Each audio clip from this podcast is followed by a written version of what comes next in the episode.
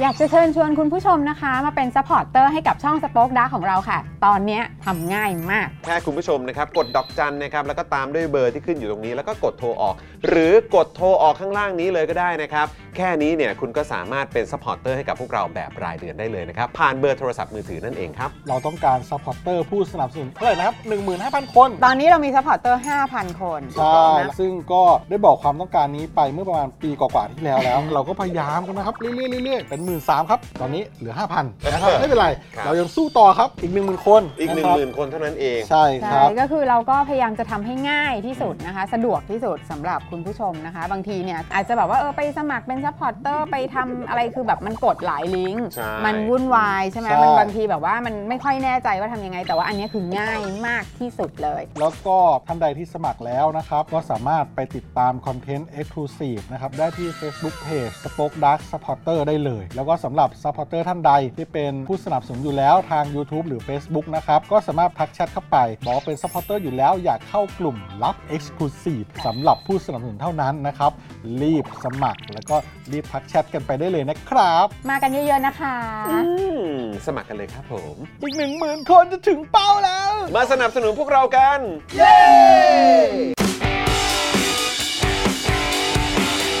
Daily t o p i c กกับจอห์นวินยู สวัสดีครับ คุณผู้ชมครับต้อนรับทุกท่านเข้าสู่ Daily Topics นะครับ ประจำวันพฤหัสบดีที่ 23 กุมภาพันธ์ 2566 นะครับอ่า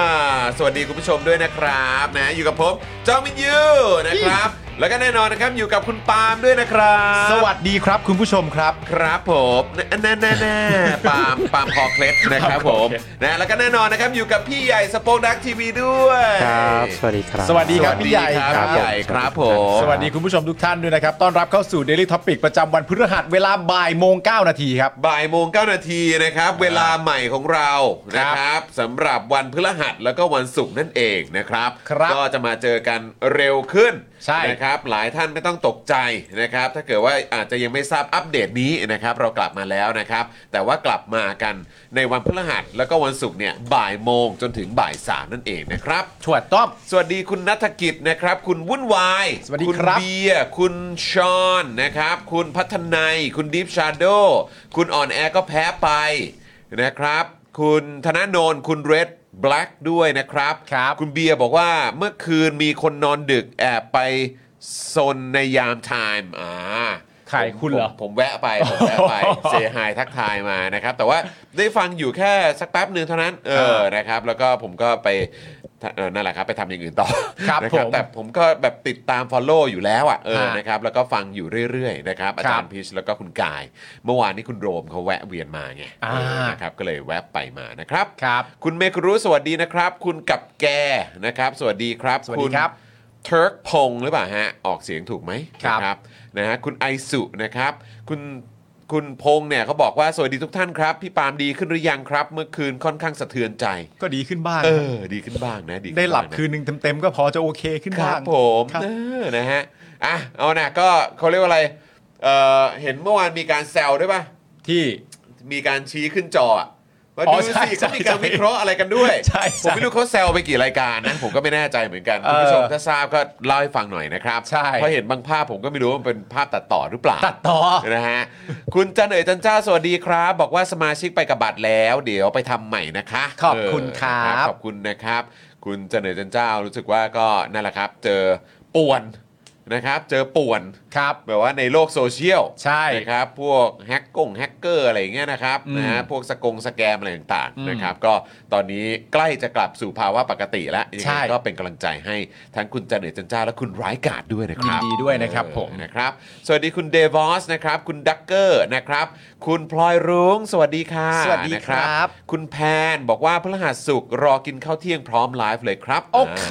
ยินดีครับผม คุณบักกี้ด้วยนะครับ คุณภูมิภูมิรับเอ่อภูมิระพีใช่ไหมครับ ออกเสียงถูกปะ ครับ นะครับ คุณ I love King Kong นะครับ คุณธนาโนมบอกว่าพี่จอนอาจารย์พิษบอกว่าว่างนะ เชิญได้โโห เอาล่ะฮะ ครับผม แหมพอดีเมื่อวานพอแวบเข้าไปสักแป๊บหนึ่งติดตาม อ่า อยู่สักครู่หนึ่งนะครับแล้วผมก็ไปทำอย่างอื่นต่อนะครับ ก็เลยบอกว่าเอ่อกะว่าเดี๋ยวจะมาดูย้อนหลังนะครับ ครับ แต่วันนี้ยังไม่ได้ดูเลยพอดีตื่นแต่เช้า มีธุระแต่เช้าเลยนะครับ ครับ คุณ LK บอกว่าแอบมาฟังระหว่างทำงานฮะ โอเค เออคุณชอนบอกว่าปาล์มนอกจากปวดคอนี่ปวดไหล่ด้วยไหมครับ ง้างมาทั้งวันไม่ได้หวดครับ เออ เมื่อวานตอนจบรายการนะครับ ผม ครับ ก็มีโอกาสได้พูดคุยกับคุณหมิวต่อ ครับ นะครับผมคุณหมิวก็ถามผมว่ามีอะไรอยากฝากบอกไหม เพราะอาจจะได้ไปเจอกัน อ่าใช่ เออผมก็เลยบอกคุณหมิวไว้ว่าผมไม่มีอะไรจะคุยกับสองคนนั้น อ่ะไม่มีนะ ไม่มีฮะ ไม่มีนะ ไม่มี เออครับ ผมแหมก็ยังเคืองอยู่แหละ เครื่องเค เค รื่ รื่ อ อง งอยู่แหละเครื่องอยู่แหละแหมก็ง้างรอเลย เออ วันนี้ก็แบบเอ้าก็เมื่อวานก็แบบติดตามปุ๊บอ้าววันนี้หมิวมาใช่ไหมเอ เอ อ อ แหมพอดีเลยจังหวะได้ ใช่ คุณหมิวก้าวไกลด้วย อืม เออขอแบบเมาส์หน่อย ใช่ พอถึงเวลาถึงช่วงเข้าข่าวนี้ปุ๊บ เออ เรียบร้อยครับ ลงเลย ครับผม ก็ เหมือนรู้เหมือนรู้ว่าจอห์น เหมือนรู้ ปาล์มรออยู่ ผมมีความรู้สึกว่าในสังคมไทยครับ ครับ การให้เกียรติแล้วก็ความเกรงใจเป็นสิ่งสำคัญ ครับ นะครับ แต่ที่นี่เขาไม่เกรงใจเรา ผมไม่รู้จะยังไงจริง เฮ้ยมันเป็นเรื่องในเขาเรียกว่าอะไรในในแวดวงเขาเออ ๆ แล้วเขาจะไม่แคร์เลยเหรอวะ เฮ้ยแหมนะฮะคุณอุ๋มนะครับ สวัสดีคุณปาล์มนะครับ คุณปาล์มทิ้งสคริปต์ครับ เออนะครับ ขอบคุณครับคุณอุ๋มครับนะฮะสวัสดีนะครับเออเมื่อกี้มีคนทักว่าผมตาแดงใช่ไหมใช่ครับ ใช่ ผมมีอาการแพ้ผมก็ทานยาไปแล้ว พี่ใหญ่ก็บอกเหมือนกันเนอะฝุ่นเนอะพี่เนอะ ใช่ครับ เออเนี่ยจมูก แถวนี้ ผมตัด หนัก หนักเนอะ หนัก มากคุณผู้ชม แต่ว่าที่บ้านผมที่นนท์น่ะ ก็ ก็หนักมากเช่นเดียวกัน ตอน ก็ ตื่นตอนเช้า ก็ไม่ มา แพ้กันใช่ไหมเออ เปิดมาแล้วก็ดูสภาพอากาศ หมายถึงดูสภาพอากาศที่เป็นจริงอ่ะ ครับ แล้วก็แบบอืม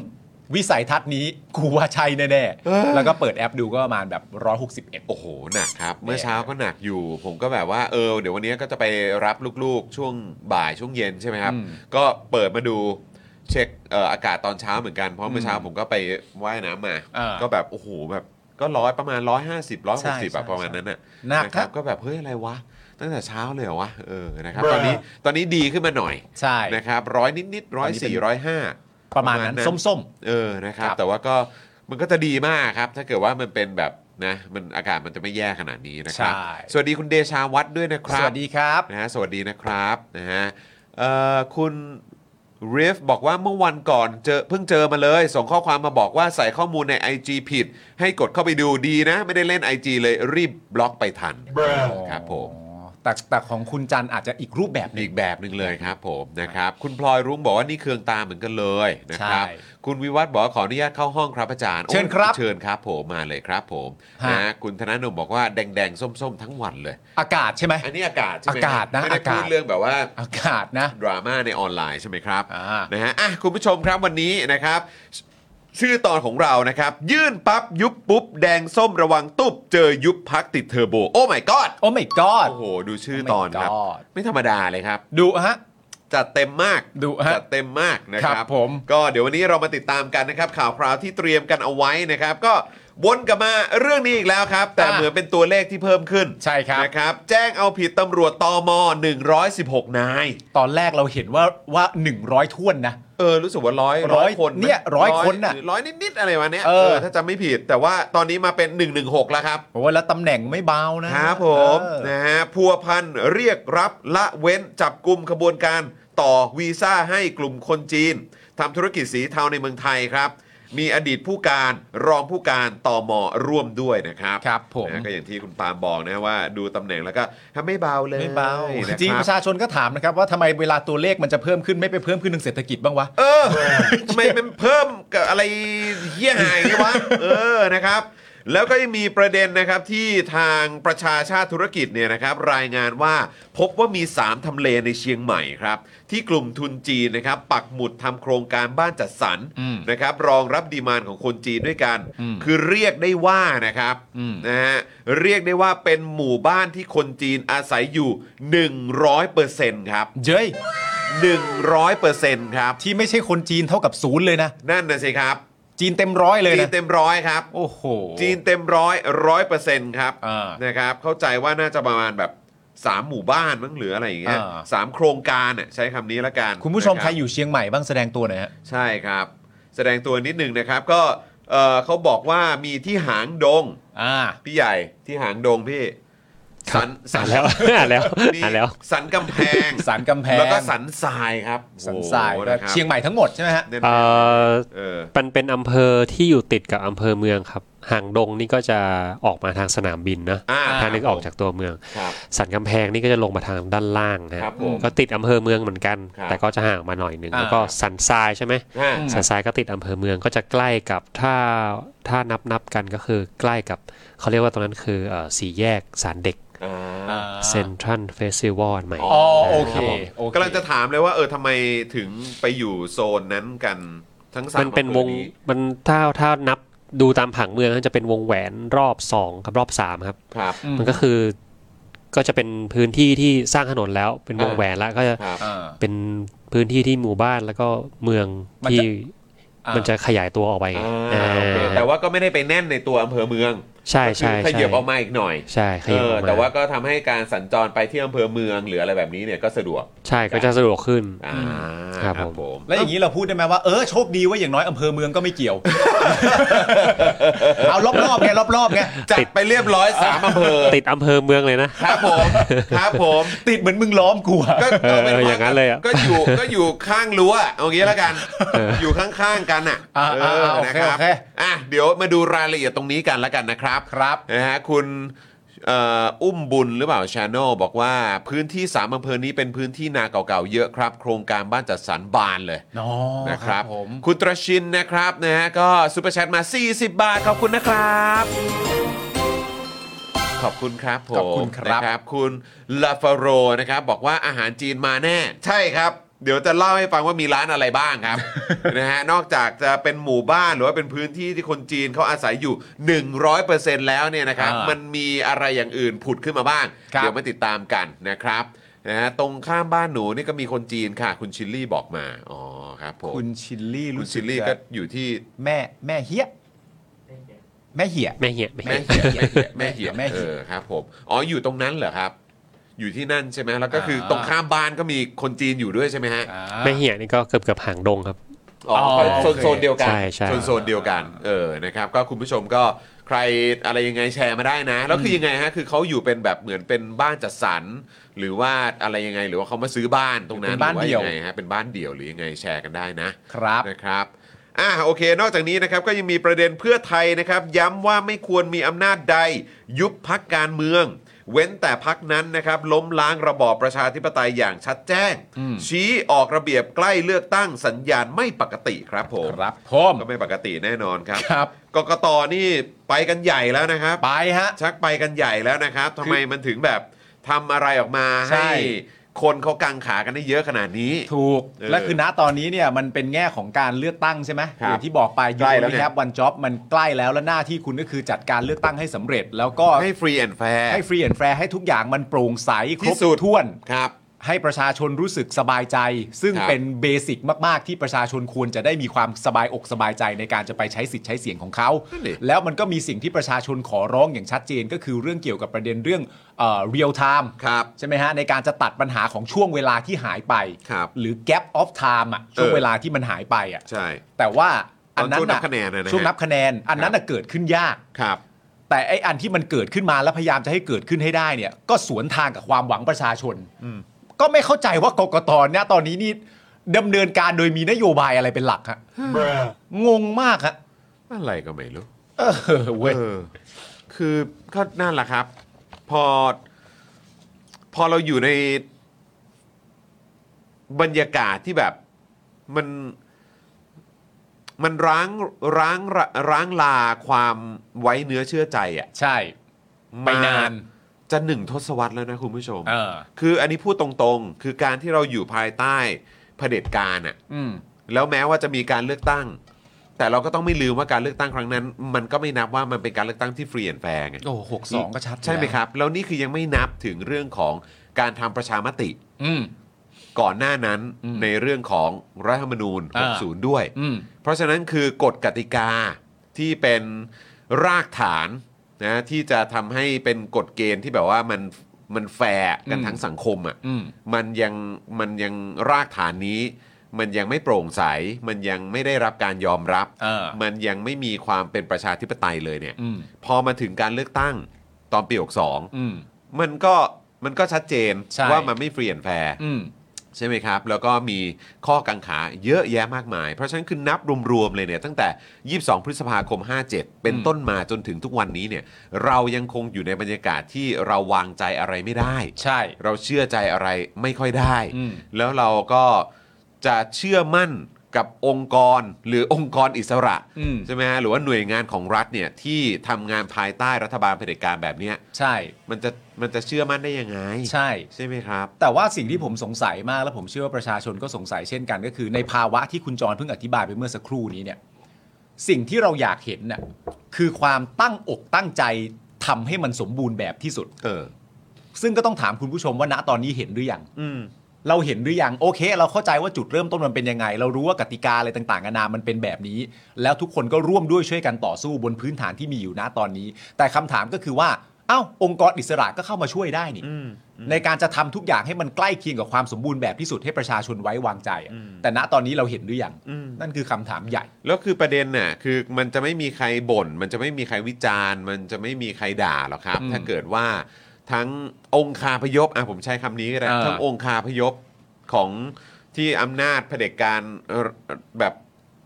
ลากลงมาจนถึงข้างล่างเนี่ย อืม ไปจนถึงแบบหน่วยปฏิบัติการหรืออะไรต่างๆ ทุกอย่างเนี่ย อืม ใช่ไหมฮะรวมไปถึงกกตด้วยเนี่ยคืออ ม ทุกคนก็ยอมรับว่าเออเราไม่ได้เป็นประชาธิปไตยเออ เออ เราอยู่ภายใต้อำนาจเผด็จการ เออ ใช่ไหมครับคือถ้าเรายอมรับอะไรต่างๆ เหล่านี้ เออ เออแล้วก็เปิดหน้าชัดเจนไปเลย เหมือนกับจีนน่ะ เออ ฉันเป็นคอมมิวนิสต์หรือว่า อ่า ฉันเป็นเผด็จการ อ่า ก็ฉันอย่างเงี้ย อืม อยากจะประเทศแบบว่าเจริญรุ่งเรืองเรื่องเศรษฐกิจก็ต้องแบบว่าถูกควบคุมอย่างนี้ เออ ใช่ไหมต้องมีโปลิตบูโรมีอะไรต่างๆ อะไรก็ อ่าฮะ ว่ากันไป ใช่ไหมสีจิ้นผิงจะต่ออายุตัวเองอยู่ต่อยาวๆไป ก็ต้องทำได้ อ่า ก็ต้องไม่มีใครบ่นทุกคน อ่าย ยอมรับนะจบ อ่า ไรแบบเนี้ยเออจะประท้วงโควิดอ่ะมึงต้องโดน อืม มึงต้องโดนปราบต้องอะไรก็ว่ากันไป อ่า ใช่ไหมฮะ แต่คือปัญหาคือประเทศเราอ่ะ หน้าบาง มันไม่ยอมรับไง ไม่ยอมรับไง อ่ ก็คือจะอยู่ในอำนาจก็จะแบบว่าไม่ได้กูต้องดูดีด้วย ใช่ แม้ว่าจะแบบว่ามันมันจะต้องสร้างภาพ เออ ในสิ่งที่เราไม่ได้เป็น เออ แล้วเนี่ยมันก็คือปัญหา ใช่ เพราะคนในสังคมส่วนใหญ่ยอมรับไม่ได้กับความความแบบตอแหลเนี้ย เออ เออ แล้วพอยอมรับไม่ได้สิ่งที่ประชาชนได้ก็คือว่า แบบนี้มันถูกแล้ว เพราะว่ายอมรับไม่ได้ไง เออ ยอมรับไม่ได้ก็ต้องไปบอกว่าอันที่ตัวเองไม่ได้เป็นน่ะเป็นแล้ว เออ คือมันเนี่ยแหละครับ มันคือปัญหา ใช่ เพราะฉะนั้นคือมันจะยอมรับได้ไงแล้ว ไอ้คนอย่างพวกเราอ่ะ ไอ้ที่ อืม ทำเดลี่ท็อปิกทำเจาะข่าวตื้น หรือว่ารายการอื่นๆ ที่เขาแบบว่า เนี่ย ออกมาวิพากษ์วิจารณ์อยู่บนหลักการของความถูกต้องความเป็นสากลเนี่ย ก็เพราะว่า ไอ้สิ่งที่มันเป็นอยู่อ่ะ มันไม่ได้เป็นไปตามนั้นไง ใช่ มัไม่ได้เป็นไปตามกับที่สร้างภาพกันเอาไว้ อืม ใช่ไหมครับ ก็แค่นั้นแหละครับ ครับ เราก็เลยเรียกร้องกันเหลือเกินว่า เฮ้ย มึงช่วยทำหน้าที่กันหน่อย ตามที่มึงแบบว่าไปสร้างภาพกันมา ถ้าถามว่าหน้าที่ใครก็หน้าที่มึง หน้า ครับ ที่เมืองละครับ เออ นะฮะอ้าวแล้วก็อีกเรื่องนะครับ ก็คือกลุ่มปกป้องสถาบันแจ้งม .112 เด็กอายุ 14 นะครับ เพิ่มครับ อืม ปมอ่านแถลงการหน้า UN ครับ แล้วก็เตรียมนะครับที่จะฟ้องสื่ออิสระเพิ่มด้วยนะครับ ที่ไปเผยแพร่แล้วก็ทำซ้ำครับ นั่น โอ้ก็ลามไปถึงสื่อแล้วนะครับ ดูดันครับ ดูดันครับ ก็ย้ำอีกครั้งครับ คนที่บอกว่ามาตรา 112 เนี่ยไม่เป็นปัญหาเนี่ย เออ ก็ถามไปอีกครั้งครับ มันไม่เป็นปัญหาจริง ๆ เหรอ เออ อืม มันลามมาถึงสื่อแล้วสื่อก็ต้องพูดแล้วนะฮะ ครับ ครับผม แล้วนี่เด็กอายุ 14 โดนเพิ่มนะครับ มีปัญหาฮะ ครับ ครับ จ้า ชัด อ่ะโอเคครับคุณผู้ชมครับ คราวนี้เรามาขอบคุณผู้สนับสนุนใจเดียวเรากันก่อนไหม ได้เลย จะได้แบบลุยกันยาวๆอ่ะแล้วก็ช่วงนี้ระหว่างที่เราขอบคุณเอ่อสปอนเซอร์ใจดีของเราเนี่ยนะครับคุณผู้ชมก็อย่าลืมนะครับคุณผู้ชมมาเป็นท่อนำเลี้ยงให้กับพวกเราได้เลยนะครับ ให้กับสป็อคดักทีวีจอข่าวตื้นซึ่งเดี๋ยวตอนใหม่มาพรุ่งนี้นะนะค ครั รับบ แล้วก็ Daily Topics นะครับซึ่งเรามาเจอกันทุกวันจันทร์ถึงศุกร์ด้วย อืม นะครับคุณผู้ชมมาเป็นท่อนำเลี้ยงให้กับพวกเราได้ผ่านทางโทรศัพท์มือถือเบอร์โทรศัพท์มือถือผูกไว้แบบรายเดือนเลย ครับ เดือนละ 149 บาท อันนี้เป็นแพ็กเกจเริ่มต้นนะครับ ตอนนี้นะครับ ใครที่ใช้ AS แล้วก็ d t แทเนี่ย สามารถสมัครได้เลยด้วยการกดดอกจัน 489912411 แล้วก็กดโทรออกนะครับ ส่วนใครที่ใช้เครือข่าย True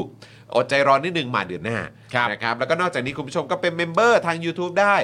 สปอร์เตอร์ทาง Facebook ได้นะครับ ส่งดาวเข้ามาได้ซูเปอร์แตงเข้ามาได้ซูเปอร์แชทเข้ามาได้นะครับ แล้วก็นอกจากนี้ยังสามารถเติมพลังให้กับพวกเราแบบรายวันได้ ผ่านทางบัญชีกสิกรไทย 0698975539 นะครับ หรือว่าเดี๋ยวอีกสักครู่หนึ่งนี่มาแล้วสแกน QR Code ได้เลยนะครับ ครับ ณผู้ช ผม นะฮะอ่ะคุณปาล์ม ครับ เข้าผมก่อนหรือเข้าคุณ ผมก่อนเลย โอเคได้เลย โอ้โห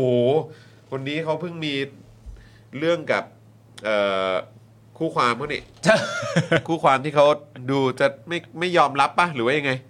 เรื่องโพสต์เขาอะ มันไม่รู้ว่าจะพูดว่าไม่ยอมรับได้หรือเปล่า ผมมี เออ ความรู้สึกว่ามันคือประเด็นเรื่องเลือกเชื่อ ฮะ เพราะว่าตัวฝั่งเขาเองเขาก็โพสต์ในอีกอีกอันหนึงจนเหมือนหนังคนละม้วน เออครับผม เหมือนหนังคนละม้วนเหมือนดูดคนละม้วนอ่ะ ก็เลยงงๆนะฮะ ว่ายังไง เออครับ ครับ ผม ผมอ่ะ ครับ เราเริ่มกันที่ตั้งฮกกีนะครับคุณผู้ชมครับ ตั้งฮกกีบะหมี่กวางตุ้งครับ อาหารที่นี่อุดมสมบูรณ์นะครับ ผมไปด้วยดราม่าแสนอร่อยสำหรับชาวเน็ตในทุกๆวันครับ ใครสนใจนะครับ ผมอาหารอร่อยๆ แบบนี้ไปสั่งกันได้เลยที่ Facebook ตั้งฮกกีครับผม ครับผมนะวันนี้ก็ 23 กุมภาแล้วนะ ใกล้เข้ามาแล้วนะคุณผู้ชม อ่า เดี๋ยวเข้าเดือนมีนาคม เดี๋ยวเขาปิด 2 ทุ่ม ถูกสบายครเลวย นี้ก็ลากยาวกันได้ อยากจะ อ่า ทานกันช่วงบ่าย อ่า ๆนะอยากจะทานช่วงเย็นๆค่ำๆนะครับ อ่า ก็สามารถไปทานกันได้ที่ตั้งฮกกิ ทีนี้แก๊งหลังเลิกงานก็ได้แล้ว อุ้ยสบายแล้ว สบาย สบายแล้วนะครับ อ่ อ่ะแล้วก็ต่อกันด้วยนี่เลย XP Pen ครับเมา ครั ส์ บ ปากการะดับโปรเขียนลื่น คมชัดทุกเส้นนะครับ เก็บครบทุกรายละเอียด ในราคาเริ่มต้นไม่ถึงพันนะครับ ครับ ดูข้อมูลเพิ่มเติมได้เลยนะครับ ที่เพจ XP Pen Thailand นะครับ ครับผมแล้วเราต่อกันที่จินตรักษณ์คลินิกนะครับ ผมจมูกพัง เบี้ยวทะลุระเบิดมาจากไหนนะครับ มาให้คุณหมอเชษฐ์แก้ให้ได้หมดทุกรูปแบบเลยนะครับเขาคือคนที่โรงพยาบาลทั่วไทยเนี่ยโยนงานยากมาให้เสมอครับ อันนี้รู้กันเฉพาะคนในวงการนะครับ ผมเทพจริงครับ เรื่องงานซ่อมจมูกพังต้องหมอเชษฐ์จินตรักษณ์คลินิกนะครับเข้าไปดูรายละเอียดกันได้ที่ Facebook นี้เลยนะครับ ผมจินตรักษณ์คลินิกครับ ครับผมอ่ะแล้วก็ขอบคุณซูเปอร์แชทจากพี่เชฟบะ 40 บาทด้วยนะครับ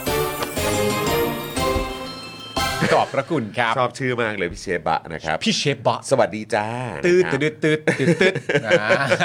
เชฟบะตึ๊ดตึ๊ดตึ๊ดตึ๊ดตึ๊ดเอ๊ะเหมือนว่าพี่เขาอยู่แถวนี้นะ เหรอ เออ พี่ ครั เชฟบะ ผม เหรอ เออนะฮะ อ๋อเหรอฮะ เออคุณคุณอะไรนะ คุณอาภาพรใช่ไหม อภพรนครสวรรค์ นครสวรรค์ใช่ไหม ใช่ ร้องเพลงนี้ใช่ไหม ใช่ ไม่ใช่ท่านนี้นะไม่ใช่ท่านนี้นะคุณอาภาพรเออ ได้ข่าวว่าอยู่ใกล้ๆกัน ผมก็เข้าใจว่าเป็น รับ คุณผู้ชม ไม่ใช่ นะ ไม่ใช่ อ๋อคุณอภพรบ้านอยู่ละแวกนี้เหรอ เออ ตึงตึงตึง ใช่ ตึง ครับผมนะฮะ คุณธนาโนมบอกว่าเห็นว่า 16 มีนาจะมีตั้งฮกกี้ที่เซนทรัลเวิลด์เหรอฮะ เหรอครับ ยังไงฮะ ไปเปิดร้านใหม่เหรอครับ เหรอครับ หรือว่าไป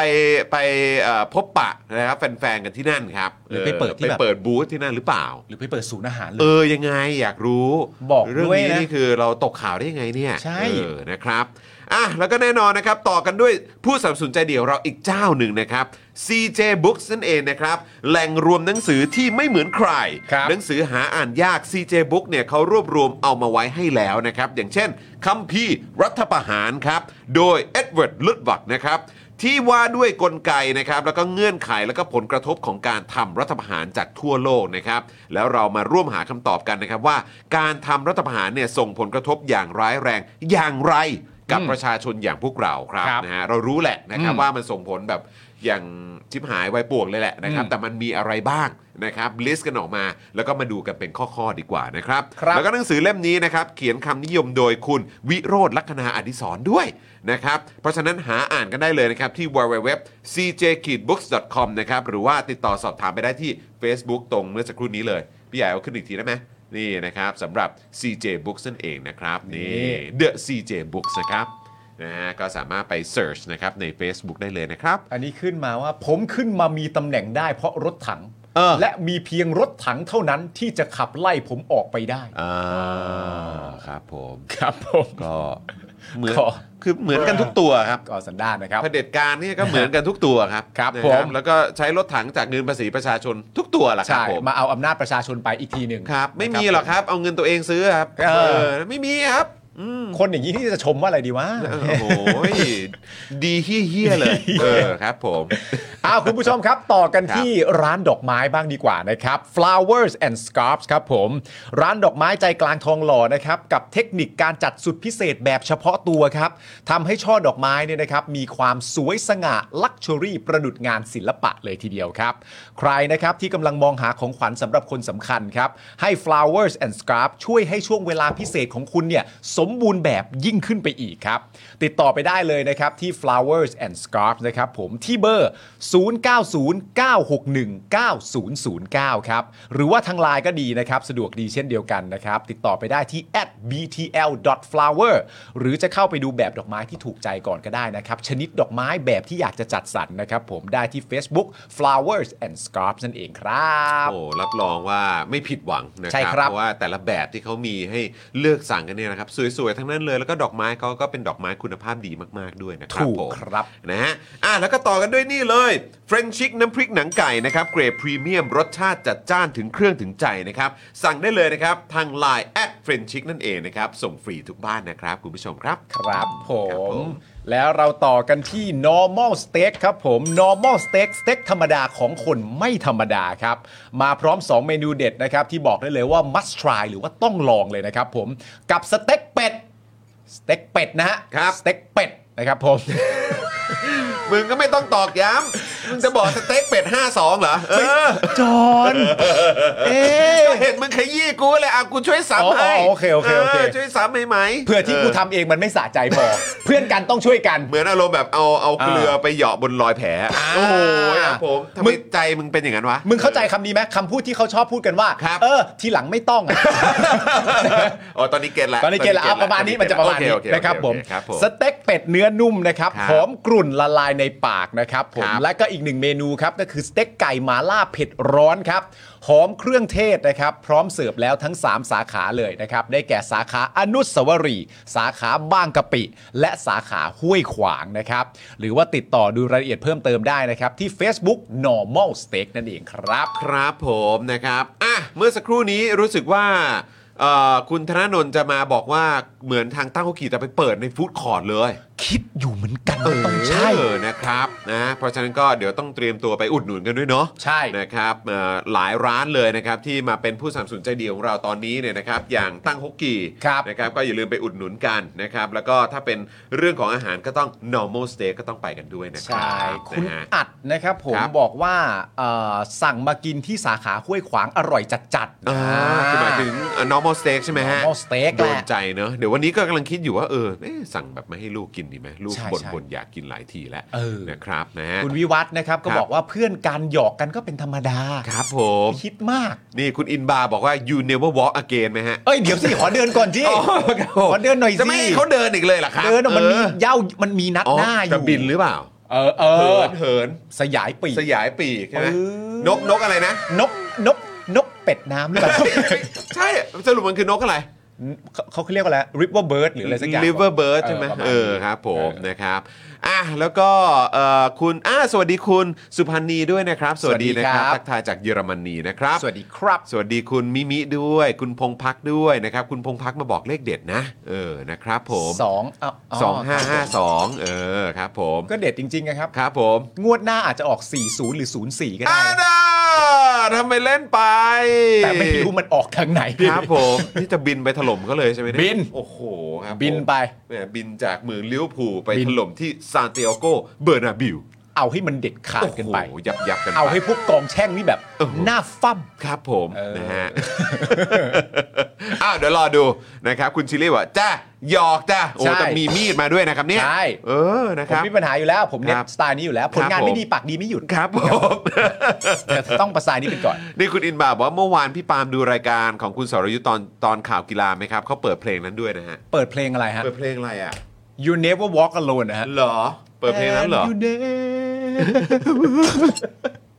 ได้ข่าวว่าพี่ยุทธนี่ถึงขั้นเดินออกนอกฉากเลยเหรอ เออ เออ อยากหาคลิปนั้นดูมากเลย เขารับไม่ได้ะ ต้องน่ารักแน่เลย ขา นะ บ ครับ ไม่ได้ นะฮะ อ่ะโอเคครับคุณผู้ชมครับ ได้เวลาแล้ว ครับ เรามา โอ้ยเดี๋ยวฝากคุณผู้ชมด้วย นี่เมื่อกี้ลืมพูดได้ไง ถูก นะครั ต้ บ อง มัวแต่เมาเรื่องผลบอลนะครับ ครับ คอร์สแก้ปัญหาของพ่อหมอนั่นเองนะครับ กับคอร์สวิธีลดค่าโฆษณาและขยายฐานลูกค้า ด้วยการเพิ่มออร์แกนิกรีชนั่นเองนะครับคุณผู้ชมครับ เราจะได้ไม่ต้องเสียตังค่ายิงแอดแบบแพงๆ ใช่ นะครับโอ้โหแล้วเรามาใช้วิธีนี้นะครับในการเข้าถึง Target Group ของคุณกันดีกว่านะครับพ่อหมอ ครับ เนี่ยเขาไปค้นพบนะครับเคล็ดลับนะครับแล้วก็เขาเรียกว่าเป็นแบบสูตรแบบสูตรเด็ดเลยนะครับ ใช่ ที่เอามาใช้แล้วเนี่ยได้ผลนะครับในทุกๆ แพลตฟอร์มของโซ เชียลมีเดียด้วยนะครับ ครับ นะฮะนี่เลยนะครับเป็นคอร์สนะครับที่จะมานะครับเอ่อแนะนำนะครับวิธีการขยายฐานลูกค้าด้วยการเพิ่มออร์แกนิกรีชนะครับจากการนับคะแนนและการบริหารโพสต์นั่นเอง ซึ่งคอร์สนี้เนี่ยเรียนผ่านคลิปยาว 30 นาทีนะครับแล้วก็มาพร้อมกับ PDF 11 หน้า เรียนรัดเรียนไวเข้าใจพื้นฐานไปใช้กับโซเชียลมีเดียได้ทุกแพลตฟอร์มเลยนะครับ ครับ ค่าคอร์ส 2,999 บาทนะครับ ทักแชทแล้วก็ส่งข้อความไปหาพ่อหมอได้เลยนะครับ ที่ Facebook นี้คอร์สแก้ปัญหานั่นเองนะครับ หรือว่าโทรมาหาพ่อหมอเลยก็ได้ที่เบอร์ 0858275918 นะครับคุณผู้ช ครั ม บ อันนี้ก็ ผม สามารถปรึกษาพ่อหมอได้เลยนะครับ ว่าเฮ้ย ตอนนี้ทำเพจเป็นคอนเทนต์อยู่ เราเป็นคอนเทนต์ครีเอเตอร์ ใช่ หรือว่าเราอาจจะทำธุรกิจ SME อ่า ทำธุรกิจแบบขายสินค้าขายบริเอ่อพวกแบบเอ่อบริการผลิตภัณฑ์อะไรต่างๆเนี่ย อ่า ผ่านทางโซเชียลมีเดียแพลตฟอร์มเนี่ย อืม เนี่ย มาขอคำแนะนำจากพ่อหมอได้เลย ได้เลย คอร์ส ครั นี้ บ ราคาดีมาก ๆ แล้วก็เด็ดมาก ๆ ด้วยนะครับ ครับ นะฮะ ผมคุณภาวินนะครับเข้ามาถามว่าพี่ปาล์มดูคลิปของคุณธนาธรร้องเพลงกับอาจารย์ป๊อกและพี่ทิมยังครับ ไม่ไม่ดูครับ เออไม่ดูนะฮะ โอ้โห นี่ก็นี่ก็นี่ก็งอนยาวๆเลยนะเนี่ย ไม่ดู เอ ผมไม่ดู อนี่งอนยาวๆเลย ผมไม่ดู นะคุณผู้ชมเออ ผมผมไม่ไม่ดู ไม่ดูด้วยครับโอ้โหโคตรชัดเจนชัดเจนมาก คุณดูยัง อะไรนะ คุณอย่าดูนะ เอา ถ้าดูแล้วไปเลิกดู เอาเอาโถเออ เออ ครับผมเดี๋ยวไปเขาเรียกว่าเออเออลบ history ก่อน ไปลบ เออ history ไปลบ history ถ้าดูแล้วอย่าดู ครับผม นะครับผม ครับผม ไม่ชอบ ชัดเจนมาก เออ นะ น้อยใจ แต่เขาแต่เขาก็ร้องกันแบบจริงจังเลยนะ เออ วันก่อนเนี่ย เออ แล้วก็แบบมีการแบบว่าขึ้นพูดบนเวทีอะไรต่างๆด้วย ใช่ นะครับเพื่ออธิบายให้ทั้งเอ่อผู้ที่เป็นผู้สนับสนุนพักก้าวไกล อืม ใช่ไหมแล้วก็เอ่อแบบทีมงานข้างในพักเนี่ยเขาได้แบบเหมือนสบายใจกันได้แล้วตอนนี้นะครับ เขาอกเข้าใจกัน เขาอกเข้าใจกันนะครับ นะฮะ ลิเวอร์เบิร์ดมาจากนกเป็ดน้ำที่ทำรังอยู่ใกล้ ๆ สนามแอนฟิลด์ครับ และเคยถูกใช้เป็นเครื่องหมายต่อต้านความไม่เป็นธรรมด้วยนะครับ นี่ไง คุณมิมิ นี่ บอกมาครับนี่มีที่มา นะฮะ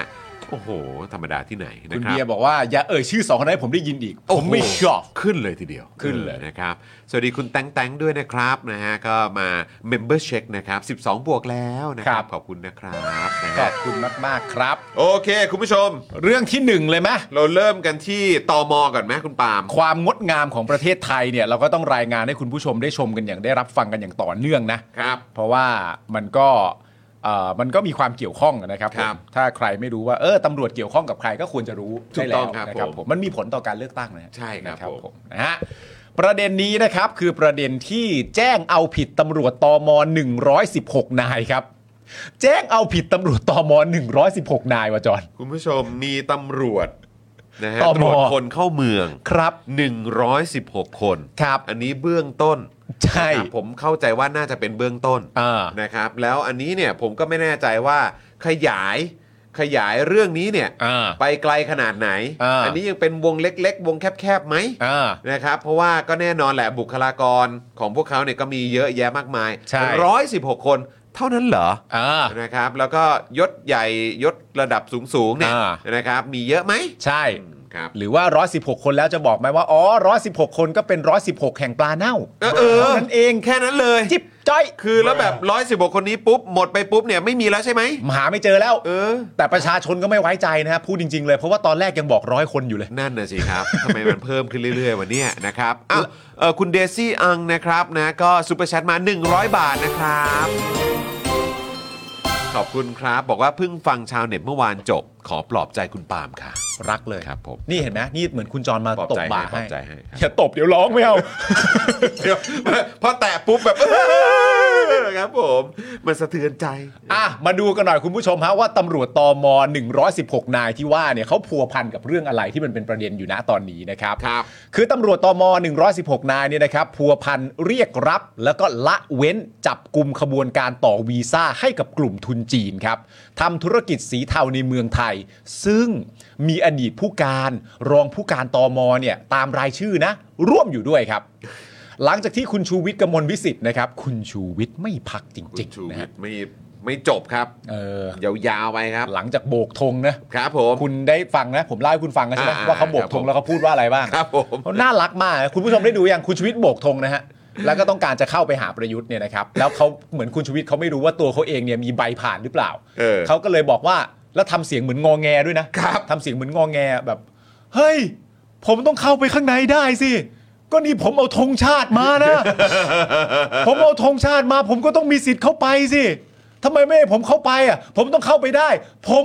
รักชาตินะ เออ เออ คือมันมีอยู่สองอย่างก็คือหนึ่งเนี่ยคุณชูวิทย์คิดว่าเอ่ออันเนี้ยเป็นทางเดินแบบว่าตอนที่พานักกีฬา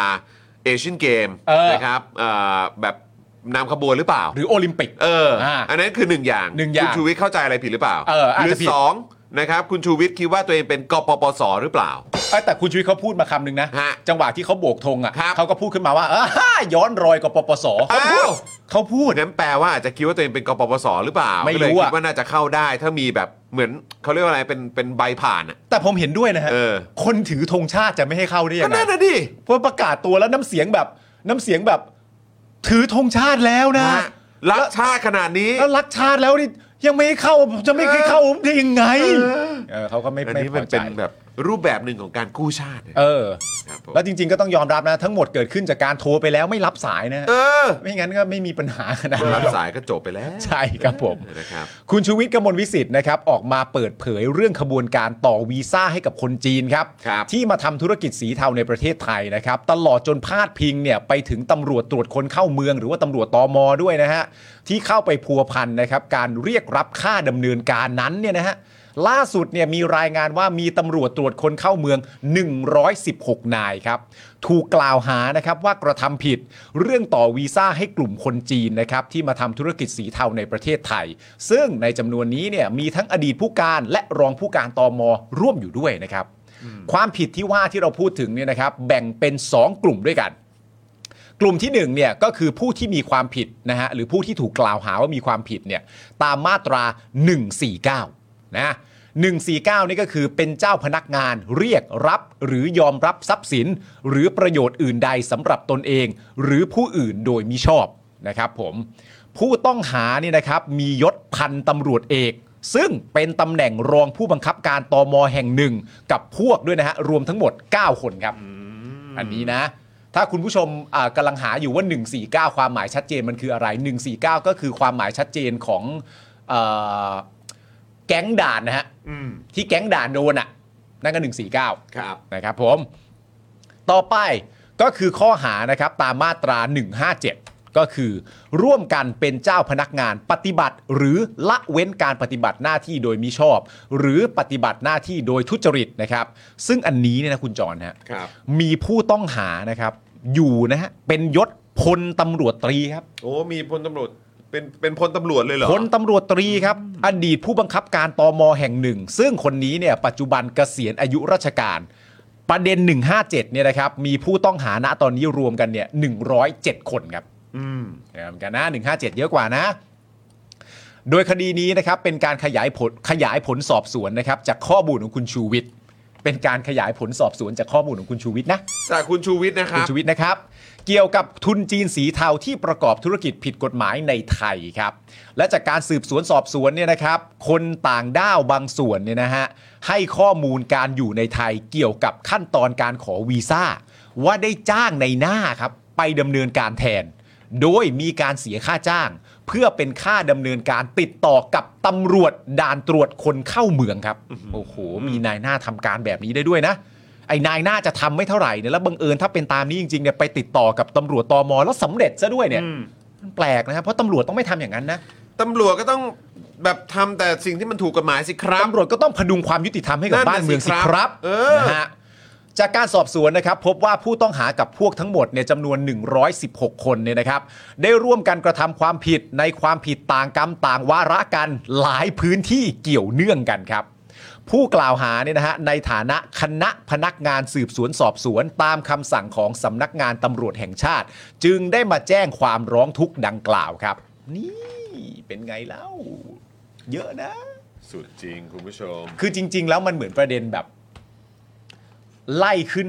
ไล่ขึ้นต้นน้ำอะเนอะ ครับ ว่าจุดเริ่มต้นที่แท้จริงในการที่คนเหล่านี้จะเข้ามาได้ แน่นอนเขาอยู่ในประเทศไทย แน่นอนเขาทำธุรกิจ อืม แต่ว่าถ้าไล่ไปเรื่อย ๆ เนี่ย เราจะไปเจออะไรบ้างที่มันเป็นเหมือนใบเบิกทางอะที่จริง ๆ แล้วเหมือนควรจะติดตั้งแต่ขั้นตอนนั้น ครับ มันควรจะไม่ประสบความสำเร็จในการทำอย่างนี้ตั้งแต่ขั้นตอนไหนต่อไหนแล้ว แต่มันผ่านเข้ามาเรื่อยๆ ได้อย่างไร ครับ มันก็ไล่ทวนไปฮะ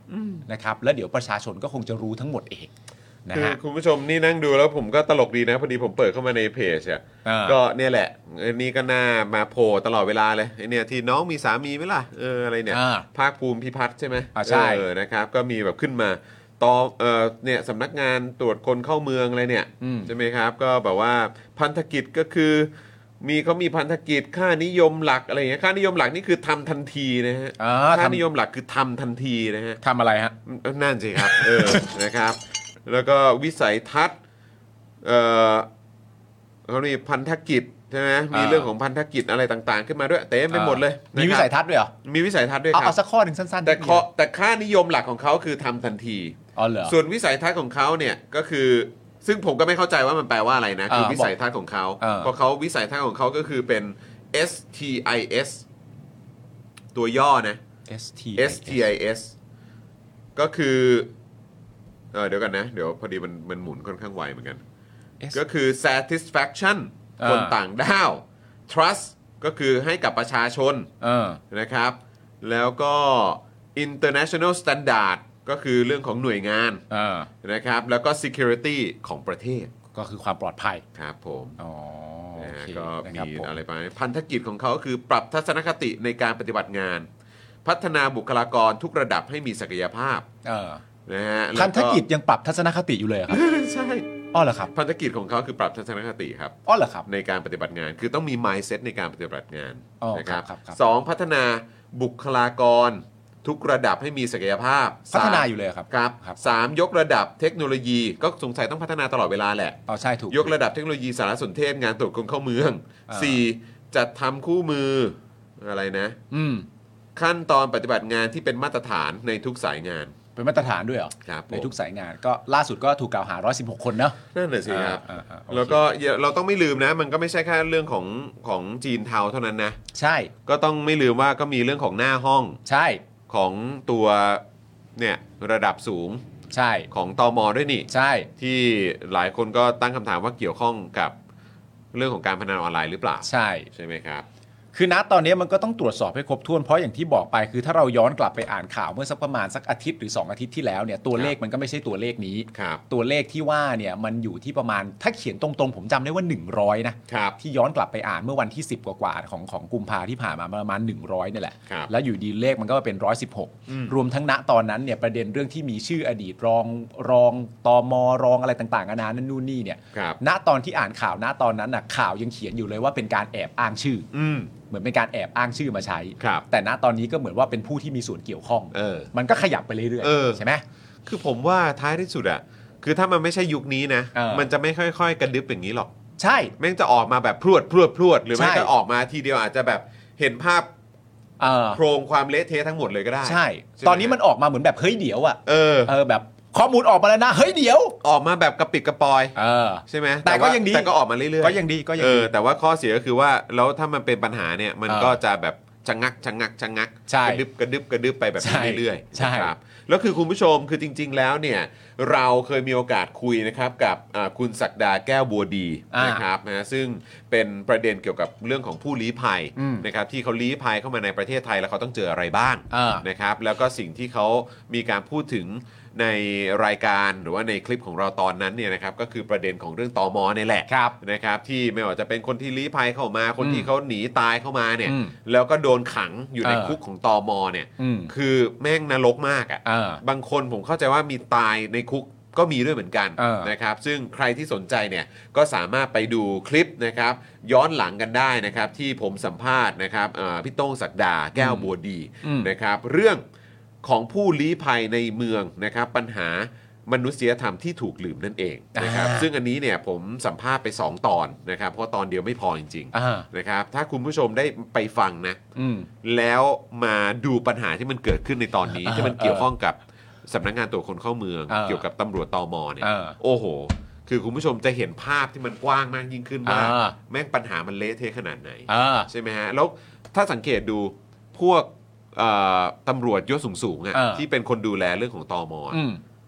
ก็ลองดูชื่อแต่ละคนสิบิ๊กโจ๊ก เออ ใช่ไหมทุกวันนี้ คือมีบทบาทอย่างไรในสตชบ้าง เออ ใช่ไหมครับ มีอำนาจแล้วก็ทำคดีประมาณไหนบ้าง เออ หรือแม้กระทั่งภาคภูมิพิพัฒน์เอง เออ ที่เราได้เห็นกันไป เออ แล้วก็มีส่วนเกี่ยวข้องกับเรื่องอะไรบ้าง อืม คือเรื่องนี้ไม่เบานะครับ ใช่ อันี้ ฮะ ก็มีประเด็นเรื่องจีนเทาเข้ามา 116 คน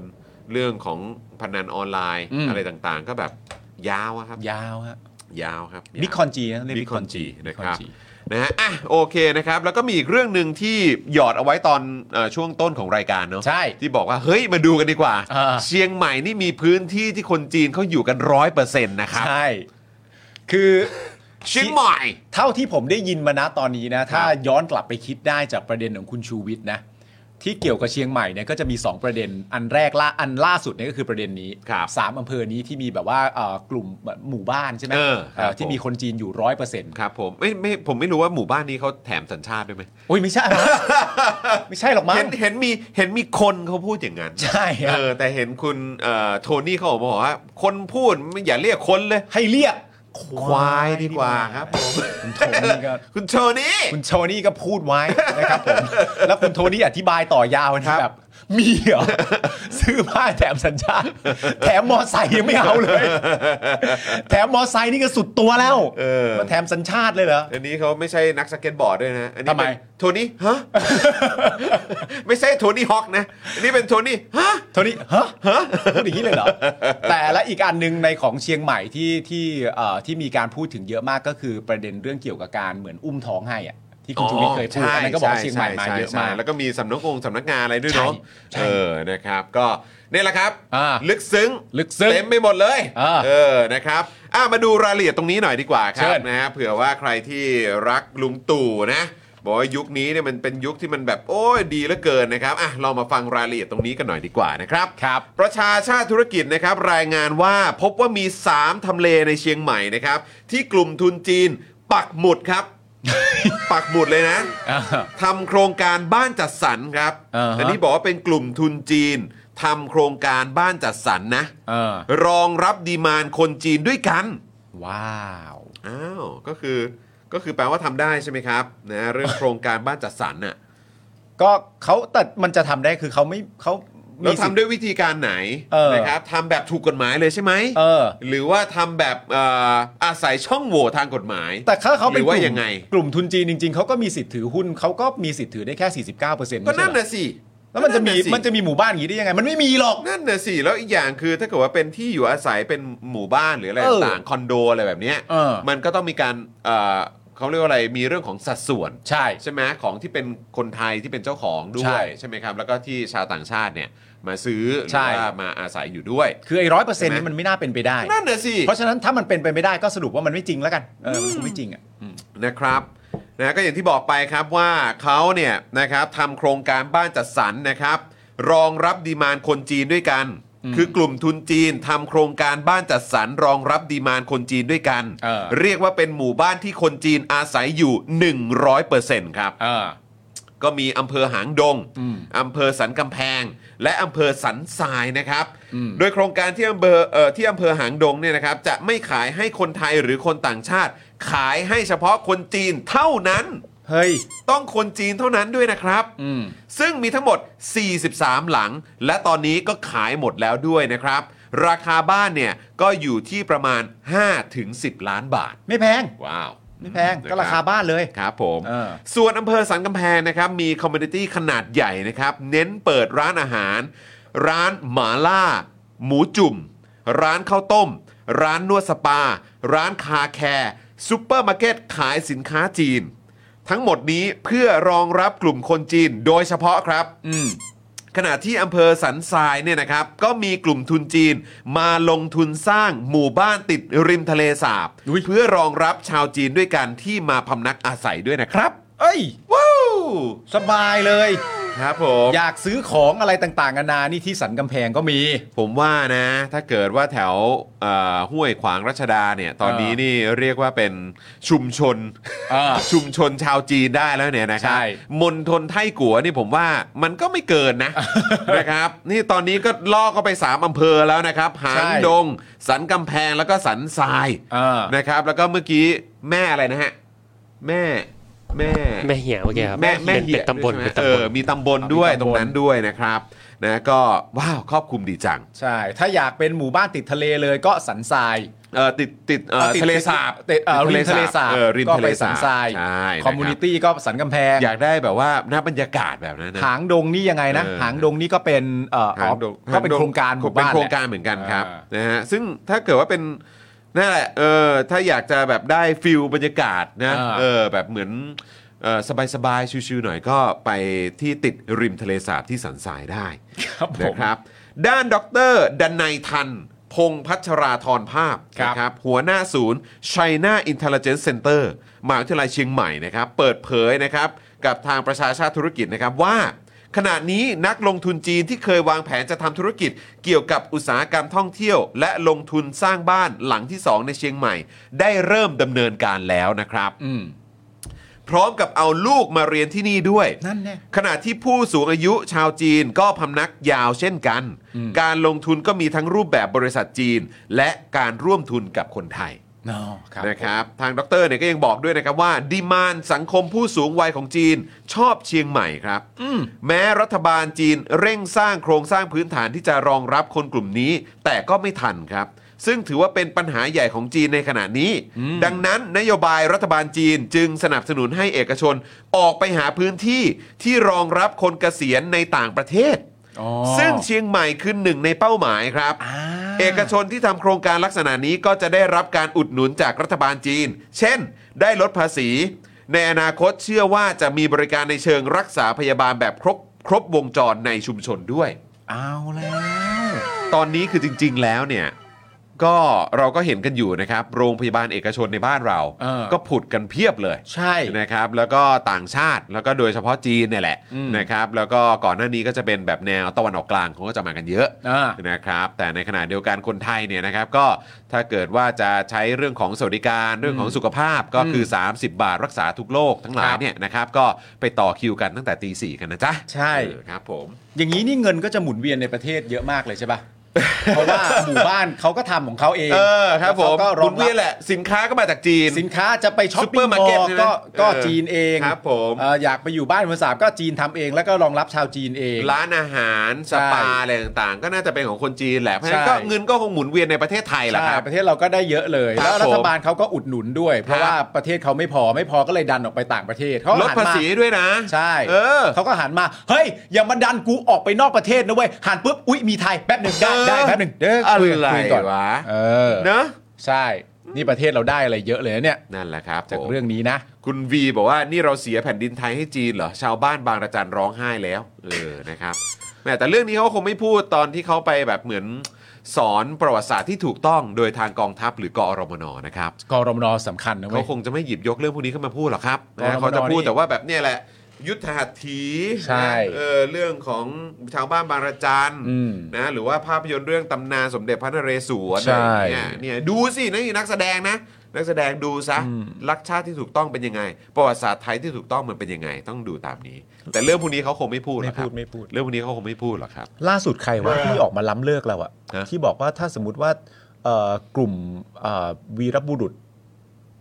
ที่เป็นทหารอะ เออ เหล่านี้เนี่ย เออ ไม่ไม่ปกป้องชาติไว้ เออ จะมีประชาธิปไตยให้มาเถียงกันถึงทุกวันนี้หรือไม่อะไรอย่าง โอ้ เงี้ย มีมี มี ใครวะอยากรู้เลยเนี่ย มีกูเห็นในทวิตเตอร์ เห็นในทวิตเตอร์เขาทวงเขาทวงบุญคุณเรา โอ้ทวงบุญคุณกันเลยเหรอฮะ ใช่เพื่อนเขาเขารับภาษีเราไปแล้วเขาก็ไปทวงบุญคุณ ว้า เราเพื่อน วครับผม อาวุธที่เขาถือเสื้อผ้าที่เขาใส่อะ ครับผม นก็เงินภาษีเราเขาทวงเราเพื่อน คือจะว่าไปมันจะดีขึ้นอีกขั้นนะครับ กับ เออ การที่มีทรงผมแบบนั้นนะครับ เพราะว่าพอมีทรงผมแบบนั้น ผมก็อยากแบบ อยากไปปรบมือให้ อยากไปปรบมือให้ เดี๋ยวก่อนถ้าเป็นเพื่อนสมัยเด็กๆอะเฮ้ย แปะแปะ มึงมามอบดิ มึงเดินเข้ามามอบดิ ไม่ไม่วิ่งหนี กูไม่ ไม่วิ่งหนี ไหวนะ เดินเข้ามามอบดิ มึงพอได้แล้ว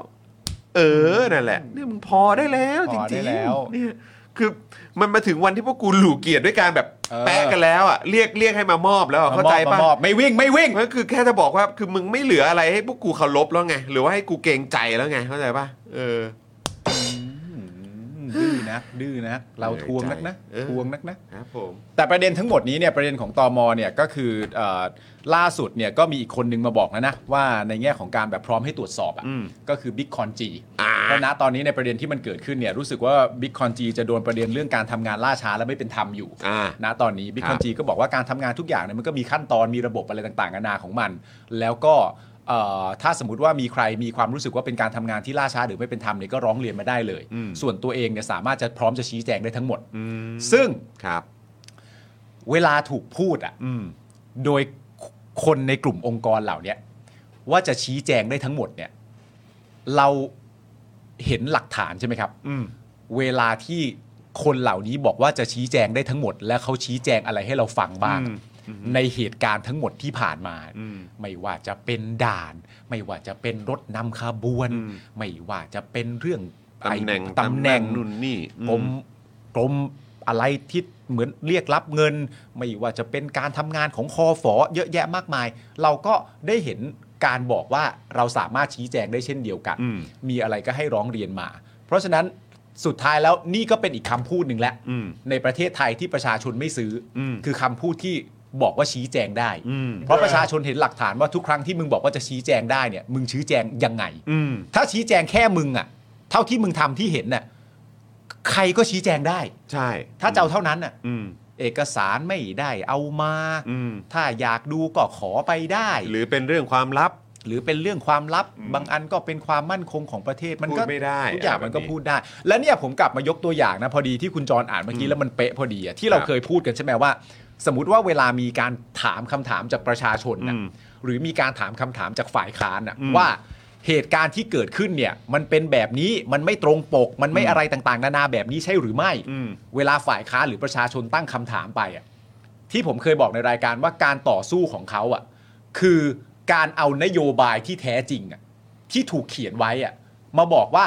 เรื่องที่คุณพูดอ่ะมันไม่จริง เพราะนโยบายมันบอกอยู่นี่ไงว่ามันไม่ใช่แบบนั้น อืม ซึ่ง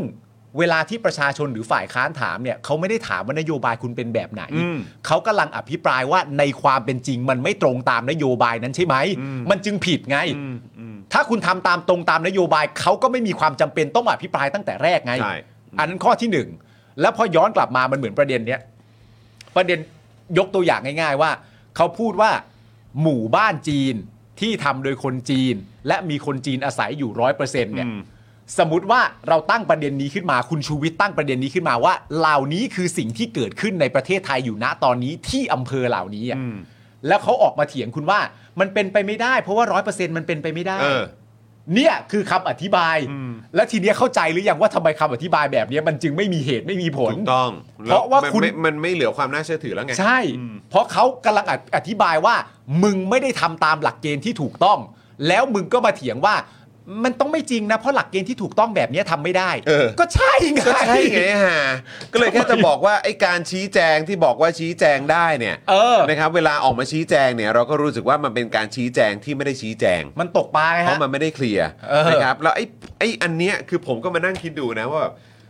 ไม่ว่าจะเป็นกองทัพ อืม ใช่ไหมกองทัพที่แบบว่าเวลาเอ่อกมทเนี่ยถามถามอะไรไป อ่า ตอบอีกอย่างหนึ่ง อ่า ถามอะไรไปก็ตอบไม่ตรงคำถาม หรือไม่ตอบ แบบสั่งการอะไรไป อ่า หรือว่าแจ้งอะไรไปว่าคุณจะต้องเตรียมนั่นเตรียมนี่มา อืม นะครับก็ไม่ก็ไม่ได้เตรียมมา อ่า ไม่ได้ทำมา อืม นะครับตำรวจเอ่อทางฝั่งตำรวจก็เหมือนกันถามอะไรไปก็ตอบเป็นอย่างอื่น อ่า ถามอะไรไปก็ตอบไม่ค่อยเคลียร์ อืม ตอบไม่ค่อยตรงคำถามเท่าไหร่ อ่า ใช่ไหมครับ แล้วก็มักจะเป็นหน่วยงาน อ่า ใช่ไหมครับที่มักจะอ้างหรือว่าเรียกถึงว่าว่ามันเป็นหน้าที่ อ่า เป็นตำรวจไทยเป็นทหารไทย อืม ก็ต้องมันเป็นหน้าที่เราอะรักชาติ อ่าฮะ เราจงรักภักดี เราแบบว่าทำทุกอย่างเพื่อชาติไทย อ่า ประเทศชาติมันสำคัญ อ่า อะไรต่างๆ เหล่านี้ แต่ไอ้สิ่งที่แม่งเบสิกที่สุดอะ อ่า แล้วอันนี้คือแม่งน่าเศร้าที่สุดเลยนะคุณปาล์มที่ผม อ่า จะต้องหยิบยกเรื่องนี้ขึ้นมา คือ ก็คือภาษาไทยอ่ะคือมึงเองอ่ะ ฟังภาษาไทยไม่รู้เรื่อง เหรอ เขาถามอย่างหนึ่งอ่ะแต่มึงไปตอบอีกอย่างหนึ่งหรือว่ามึงฟังภาษาไทยไม่แตก เออ แล้วมึงเป็นคนมึงบอกมึงเป็นคนไทย และรักชาติ มึงรักชาติยิ่งชีพ และรักภาษาไทย ภาษาประจำชาติเนี่ย เออ คือมึงยังมึงยัง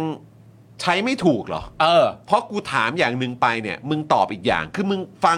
มึงมีปัญหาเกี่ยวกับการเข้าใจภาษาไทยเหรอ เออ ภาษาประจำชาติของมึงอ่ะ เออ ชาติที่มึงรักมากอ่ะชาติที่มึงอ้างว่าโอ้โหมึงสามารถตายเพื่อชาติได้เนี่ย เออ แต่ภาษาไทยอ่ะ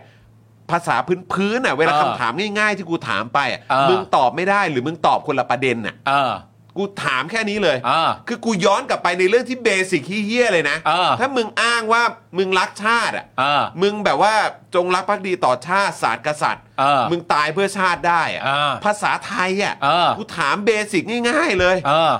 ถามเบสิกง่าย ๆ เลย เออ คือภาษาไทยมึงยังไม่เข้าใจอีกเหรอ เออ กูถามอย่างมึงตอบอย่างอ่ะ เออ มึงฟังมึงฟังคำถามไม่แตกหรือว่าอะไร เนี่ยแล้วสิ่งเนี้ยสมมติว่าคุณไปถามเนี่ยแบบ สมมติคุณไปถามคำถามนี้นะ เออ แล้วถามเป็นภาษาไทยด้วยนะ เออ ว่าแบบเฮ้ยการที่คุณเคลมว่าคุณตัวตนคุณเป็นใครอ่ะ เออ และคุณรักอะไรบ้างอะและคุณทำทั้งหมดเหล่านี้เพื่อใครเนี่ย มันไม่สอดคล้องเลยนะครับ กับการที่คุณจะฟังภาษาไทยไม่รู้เรื่องเวลาที่ประชาชนคนไทยเขาถามเนี่ยคุณฟังภาษาไทยไม่รู้เรื่องเหรอพอถามไปอย่างนี้มันก็จะตอบทันทีว่า ภาษาอังกฤษนะตอนนี้ก็มีความจำเป็น เข้าใจปะคือคือแบบ คือมึงจะไม่รู้เรื่องให้ได้ใช่ไหม โอกาสที่จะเจออะไรแบบนี้แม่งมีสูงนะ มี จริง ๆ คุณ มี ผู้ชม อันนี้คือผมแบบผมเอาแค่เบสิกง่ายๆ อ่า อะ่ะเพราะว่าอันเนี้ยมันเป็นเรื่องของการสื่อสารกันแล้ว อ่า เพราะว่ามันคือสิ่งที่เราต้องการคำตอบ อันนี้คือยังยังยังไม่ต้องไปถึงจุดที่ว่า เออ คุณรับเงินภาษีประชาชน แล้วคุณก็มีหน้าที่ที่จะต้องแบบว่าชี้แจงอะไรต่างๆ ตามขั้นตอนตามหน้าที่ เออ ตามอะไรต่างๆเรายังไม่ต้องไปถึงขั้นนั้นก็ได้ ไม่ต้อคงรับ แบบเอกสารต้องครบถ้วนยังไม่ต้อง คือเหมือนคำถามที่กูถามด้วยภาษาไทยเบสิกพื้นฐาน เออ แล้วคนโดยทั่วไปเขาเข้าใจอ่ะ เออ แต่คำตอบที่กูได้รับมาจากพวกมึงอ่ะ อืม มันเหมือนมึงฟังภาษาไทยไม่รู้เรื่องอ่ะ ใช่ เข้าใจปะ เหมือนอย่างเช่น ถ้า เออ มีนักข่าวไปถามว่าเอ่อมีผู้กองชื่อบอใบไม้คนหนึ่ง อืม เขามีความสามารถโดดเด่นอะไรหรือ เออ ถึงเอามาช่วยงาน เออ แล้วพอฟังคำถามเหล่านี้เป็นภาษาไทยทั้งหมดเลยนะ เออ อ่ะยกเว้นเอ่อชื่อตัวละครเพราะอาจจะเป็นภาษาอังกฤษได้ อ่ะ แต่ทั้งหมดเป็นภาษาไทย แล้วคุณก็สามารถ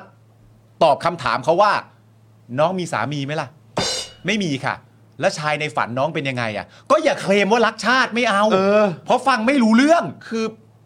อันเนี้ยคือกูงงจริง ๆ นะ เออ อันนี้คือถามแบบง่ายๆ เพราะว่าคือเราก็ควรจะใช้ชีวิตกันแบบซื่อๆ ใช่ไหมครับ เออ เออแล้วยิ่งแบบว่าทำงานในกระบวนการยุติธรรมอ่ะใช่ไหมฮะ เรื่องของตำรวจเรื่องของการทำหน้าที่แบบทำรงไว้ซึ่งความยุติธรรมอ่ะ เออ คือการถามตอบอะไรต่างๆเนี่ยมันก็ต้องตรงไปตรงมา มันต้องชัดเจนมันต้องมันต้องซื่อตรงที่สุดอ่ะ เออ แต่กลายเป็นว่า ถามว่าเขามีคุณสมบัติโดดเด่นอะไร คุณถามกลับด้วยว่ามีสามีหรือยัง อ่ามี มีแฟนหรือยังชาย อืม ในฝันเป็นยังไง คือแบบแม่งไม่เข้าเรื่องมันมันไม่ได้เกี่ยวกัน แล้วอีกเรื่องหนึ่งที่ผมกังวลมากนะ แล้วโดยเฉพาะว่ามันเป็นยุคนี้อ่ะ เออ แล้วมันเป็นยุคต่อเนื่องมาจากการทำรัฐประหาร แล้วก็ไอ้พวกนี้ไม่ต้องรับผิดชอบพี่หาอะไรกันเลยอะ อืม แล้วก็ตำรวจก็ขึ้นตรงกับทาง อ่าน นายก ซึ่งก็เป็นเผด็จการที่ยึดอำนาจมาด้วย อืม ใช่ไหมครับ คือผมรู้สึกว่าไอ้เรื่องที่มันน่ากังวลคือ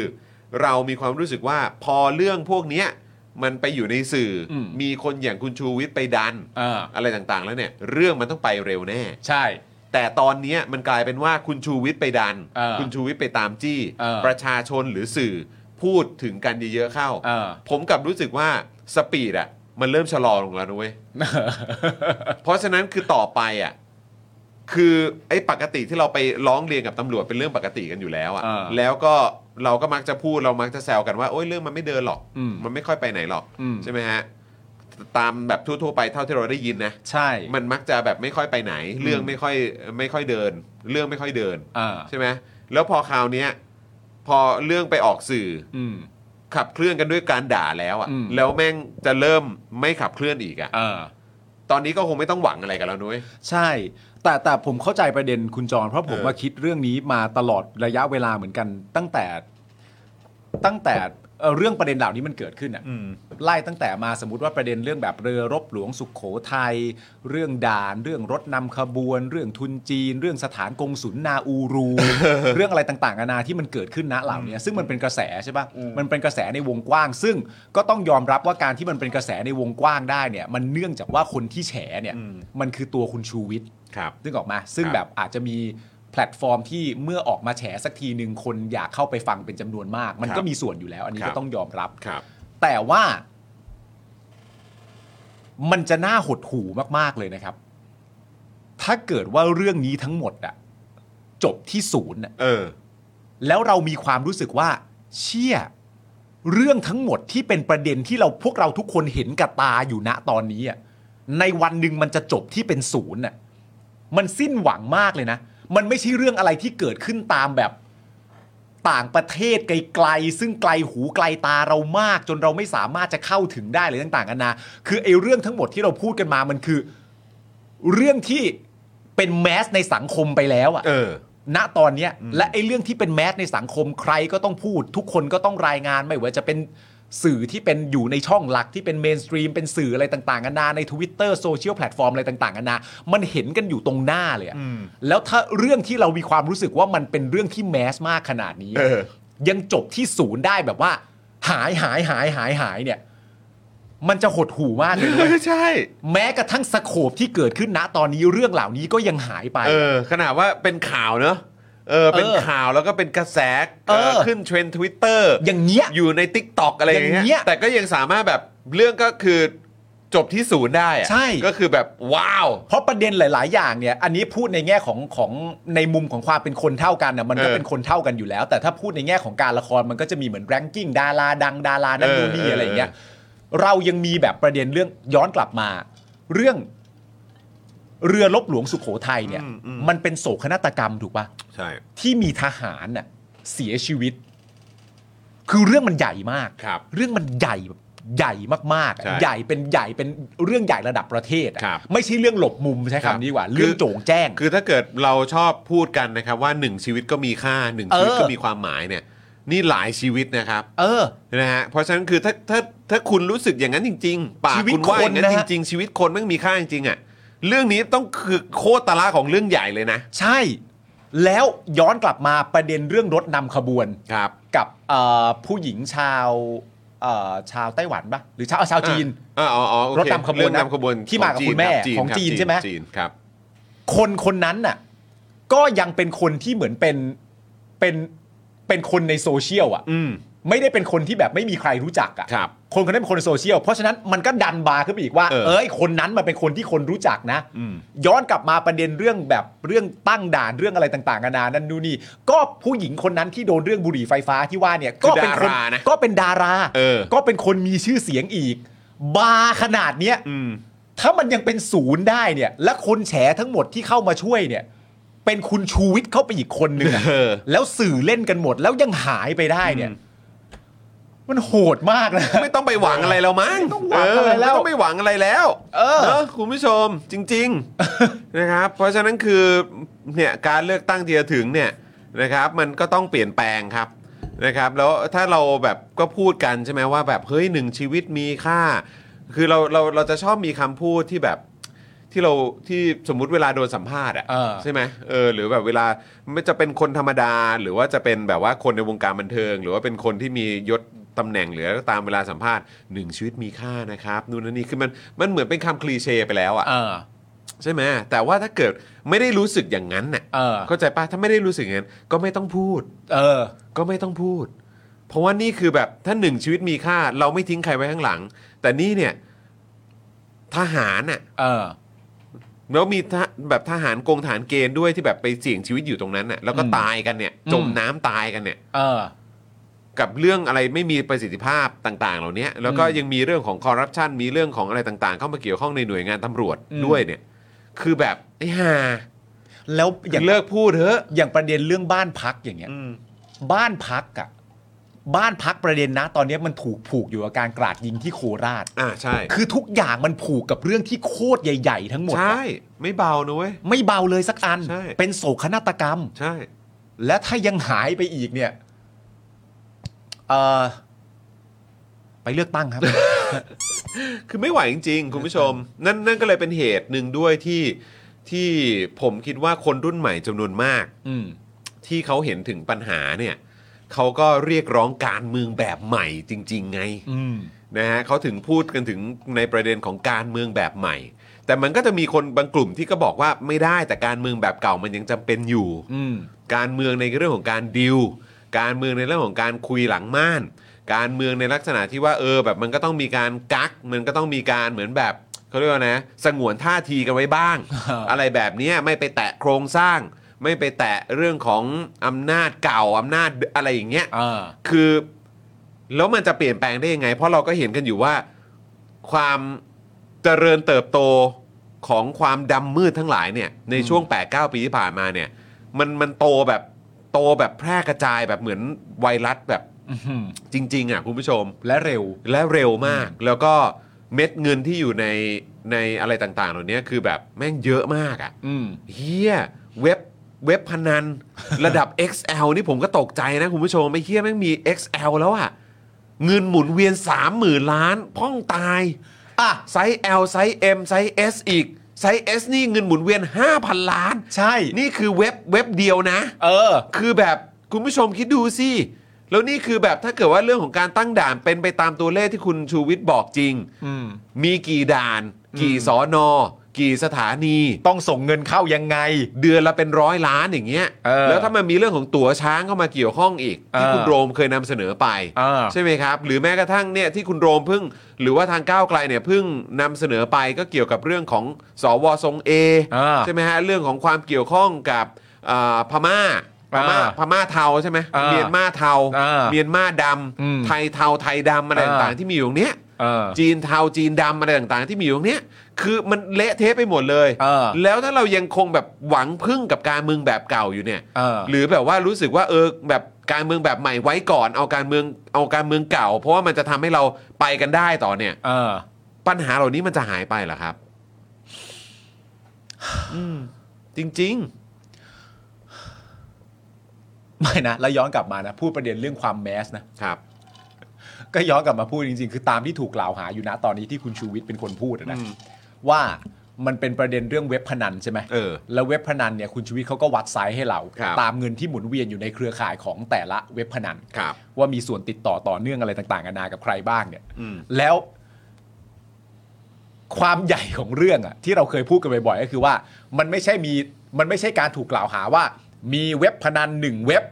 สามารถตั้งตัวอยู่ได้ เนื่องจากว่าเอาเงินที่ว่าไปให้กับใครสักคนหนึ่งเพื่อให้ตัวเองอยู่รอดได้ อืม เหมือนเป็นการจ่ายเงินหรืออะไรต่างๆนานาก็ว่าไปเนี่ย อืม ความแมสของเรื่องเนี้ยมันเสือกดันบาร์ไปที่ว่าอ๋อไม่ อืม ไม่ได้ต้องเอาเงินไปจ่ายอะไรต่างๆนานาให้ใคร ครับ เพราะเจ้าของเนี่ย เป็น เป็นตำรวจเลย เออ ตามที่ถูกพูดถึงอยู่ณตอนนี้ อืม คือบาร์ขนาดเนี้ย ครับ มึงจะให้มันเงียบจริงๆเหรอวะ ใช่ แล้วก็คือไอ้ใครหมาที่ไหนก็ตามที่บอกว่าโอ้ยลุงตู่นี่ดีที่สุดลุงตู่เข้ามาแล้วมันนู่นนั่นนี่เหลือเกิน คือลุงตู่ของพวกมึงเนี่ย ดูแลนะตำรวจโดยตรง เออ คือตำรวจอะขึ้นตรงกับนายกโดยตรงเลย ตำรวจเลย แล้ว what the fuck have been แบบ going on เนี่ย เออ มันมันมันไอ้ที่มันเกิดขึ้นอยู่ที่ผ่านมาเนี่ย อืม ใครมันต้องรับผิดชอบวะ เออ เนาะ ไอ้พวกไอโอไอพวกสลิมทั้งหลายที่เข้ามาลุงตู่ลุงตู่ลุงตู่ลุงตู่ดีลุงตู่นั่นนู่นนี่ แล้วแม่งคืออะไร ลุงตู่อยู่ต่ออะไร ลุง พวก ตู่ เนี้เหร อยู่ต่อเนี่ย เออ เออ คืออะไร เออ ไอ้ห่า โอ้ย ครับผม ถ้าคนอื่นเรียกไซส์ SML อ๋อ ถ้าคนอื่นเรื่องไซส์ SLM คนจะนึกว่าไซส์ เสื้อ แต่พอคุณชูวิทย์พูดแบบอ่าลุงตุย ลุงตุยคนดีหมดแล้ว โอ้ยกันใหญ่อ่ะอ่ะมีอะไรอีก มีประเด็นไหนพูดคุยกันอีกอ่าอ๋อ ต่อไปก็จะเป็นเรื่องอำนาจในการยุบพักแล้วนะ ใช่แล้วครับผม ครับ พอดีลองอัปเดตดูนะครับว่าในช่วงบ่ายนี้เนี่ยมันมีอะไรเพิ่มเติมเข้ามาอีกหรือเปล่านะครับใน ครับ พาร์ทของการเมืองนะครับ ลองเปิดดูนะฮะปึ๊บปึ๊บปึ๊บตอนนี้ ดูสิ ตอนนี้ทางมติชนเขามีเป็นงานทอล์กกันอยู่เนาะเป็นพี่หนุ่มเมืองจันทร์นะครับ กับ รู้สึกว่าจะคุยกับอาจารย์ปริญญาในประเด็นของเลือกตั้งปี น่าโอเค 66 สหายแสงอำลาตำแหน่งรองประธานสภา เผยยึดหลักยุติธรรมและเป็นกลาง ใช่ครับ ครับผผม มในหน้าที่นะครับ ไม่ได้ด่าใครแล้วเนอะ ครับผม ไม่ได้น่าจะด่าใครแล้วเนอะ โอเค อ่าท่านโรมครับอืมได้โปรดนั่งลงก่อนนะครับ เสียงประมาณนี้นะ ใช่นั่งลงก่อน นะครับ นั่งลงก่อนนะครับ ประธานได้ทำการวินิจฉัยแล้วนะครับ เห็นว่าไม่ผิดนะครับ เวลาให้ผมฟังผมก็ฟังทุกฝ่ายนะ ค ค รั รั บบ ผม นะครับผม นะฮะเฮ้ยเดี๋ยวก่อนนะอันนี้มันข่าวเมื่อไหร่เนี่ย เห็น อะไร ทางอาจารย์โควิด โพสต์นะครับ คือ เป็นน่าจะเป็นของทางเดอะสแตนดาร์ดนะครับ อัปเดตนะครับ บอกว่าสำนักงานตำรวจแห่งชาติ รับรางวัลผลงานยอดเยี่ยมบนโซเชียลมีเดียครับ จาก Thailand Social Award จริงปะเนี่ย ครั้งที่ เมื่อไหร่วะเนี่ย อันนี้หลายนานแล้วใช่ไหม 11 ล่าสุดเลย เมื่อคืน เมื่อคืน สำนักงานตำรวจแห่งชาติคว้ารางวัลผลงานยอดเยี่ยมบนโซเชียลมีเดียจาก Thailand Social Award ครั้งที่ 11 คัดเลือกจากหน่วยงานที่โดดเด่นในปี 65 โฆษกสำนักงานตำรวจแห่งชาติระบุ เน้นเข้าถึงง่ายใกล้ชิดประชาชนในโลกออนไลน์ Thailand Social Award นะฮะ เดี๋ยวขอดูก่อนนะว่าใครเป็นคนจัดงานนี้ ก็มีรางวัลเนี่ยนะครับที่ได้เนี่ยอ่ะถ้าเป็นของอ่ะอ๋อ นี่ผมเปิดเข้าไปดูเขามีเป็น best brand performance on So- social media นะ ถ้าเกิดว่าเป็นรถเนี่ย ค่ายรถก็เป็น Toyota ถ้าเป็นธนาคารก็เป็น SCB ถ้าเป็นพวกเครื่องดื่มก็เป็น Nescafe นะครับ ในเรื่องของเอ่อ broadcasting ก็เป็นช่องวัน construction material นะครับ เรื่องของก่อสร้างเนี่ยเป็น SCG cosmetic เป็น Maybelline delivery เป็น Grab financial service เป็นกรุงศรี first choice financial service เป็นเงินติดล้อครับ อ๋อเหรอครับ ฟู้ดแอนด์สแน็คนี่เท่าแก่น้อยแหละฮะอ๋ออครับผม อะไรอย่างนี้ government นะครับ and state enterprise เนี่ยเป็น amazing Thailand ครับ หรือการท่องเที่ยวแห่งประเทศไทย แล้วก็เหมือนว่ามีสำนักงานตำรวจแห่งชาติด้วยนี่ บอกว่าสำนักงานตำรวจแห่งชาติเป็นหนึ่งใน 7 องค์กรภาครัฐที่ได้การรับเสนอชื่อเข้าชิงรางวัลชนะ ใช่ เลิศ ใช่ แต่ว่าเอ่อที่ชนะเลิศเนี่ย ถ้าเป็นของครั้งที่ 11 เนี่ย เป็นการท่องเที่ยวแห่งประเทศไทยนะ อ่า แต่สำนักงานตำรวจแห่งชาติเข้าไปด้วยนะครับ อ่าโอ้เก่งเก่งเก่งเก่ง นะครับ ก็เหรอ แต่เมื่อกี้อย่างผมกดเข้าไปดูของแบบตอมอ่ะ คือผมแบบอะไรวะ มาก ๆ เลยอะดูเพจเขาแบบงง ๆ อ่ะ แล้วคนคนขึ้นไป คนขึ้นไปเป็นตัวแทนรับรางวัลน่ะ ครับ คืออาชยนไกรทอง โฆษกสำนักงานตำรวจแห่ง อ๋ ชา อ ติ เลยฮะ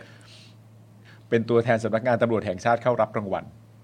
โดยสำนักงานตำรวจแห่งชาติได้เอ่อได้รับโดยคำนวณจากคะแนน 3 ช่องทาง อ๋อ คำนวณจากคะแนน 3 ช่องทางมาจาก Facebook Twitter คือ แล้วก็ YouTube ไง ครับ เออคือวัดผลจาก 3 ช่องทางนี้ รางวัลผลงานยอดเยี่ยมบนโซเชียลมีเดียในสาขาหน่วยงานภาครัฐ และรัฐวิสาหกิจพิจารณาจากผลงานของหน่วยงานต่างๆ กว่า 3,000 หน่วยงานนะเว้ย ไม่ได้พิจารณากันอันสองอันนะเว้ย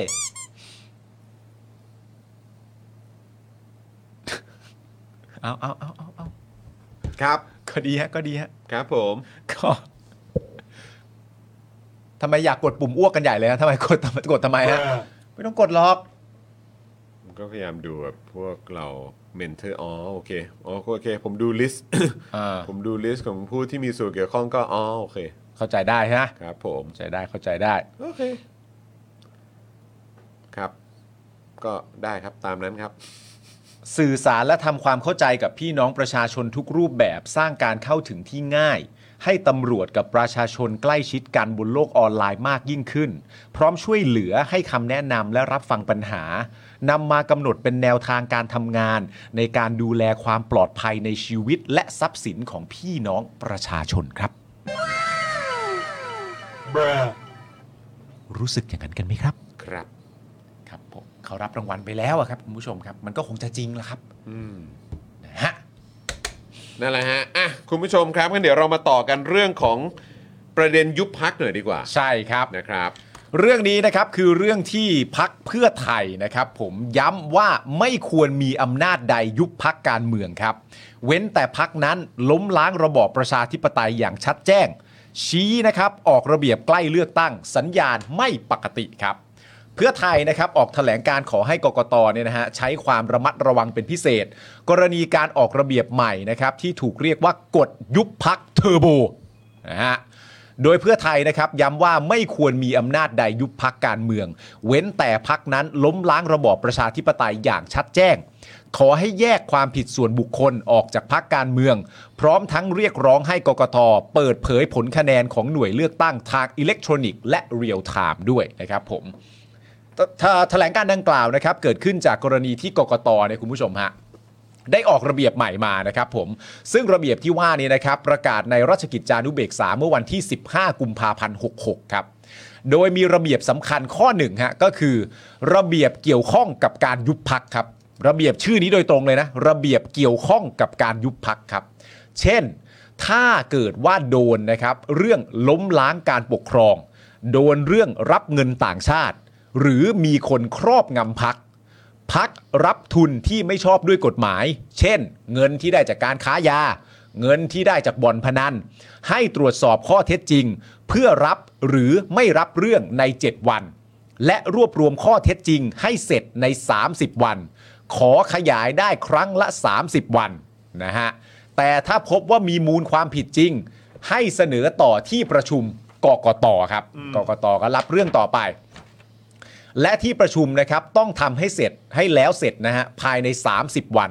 หลังจากนั้นส่งไปสารรัฐธรรมนูญครับกล่าวโดยสรุปก็คือนะครับการยุบพักตามกฎหมายนี้นะฮะจะต้องทำให้เสร็จทั้งหมดที่พูดมาในขยักที่ผมพูดเนี่ยให้เสร็จภายใน 67 วัน หรือช้าสุดก็คือ 97 วัน ทั้งที่ก่อนหน้านี้นะครับในระเบียบเก่าเนี่ยไม่เคยมีการกำหนดกรอบเวลาเรื่องการดำเนินการมาก่อนเลยนะ นอกจากนี้นะครับยังกำหนดว่าเรื่องเก่าที่มีคนไปร้องยุบพักก่อนวันที่ 15 กุมภาพันธ์ 66 ให้ใช้ระเบียบเก่าเหมือนเดิม ก็คือไม่กำหนดเวลา ส่วนเรื่องใหม่ที่มีคนไปร้องยุบพักหลังวันที่ 15 กุมภาก็ให้ใช้ระเบียบใหม่ที่เพิ่งว่าไปสักครู่เนี่ยนะครับ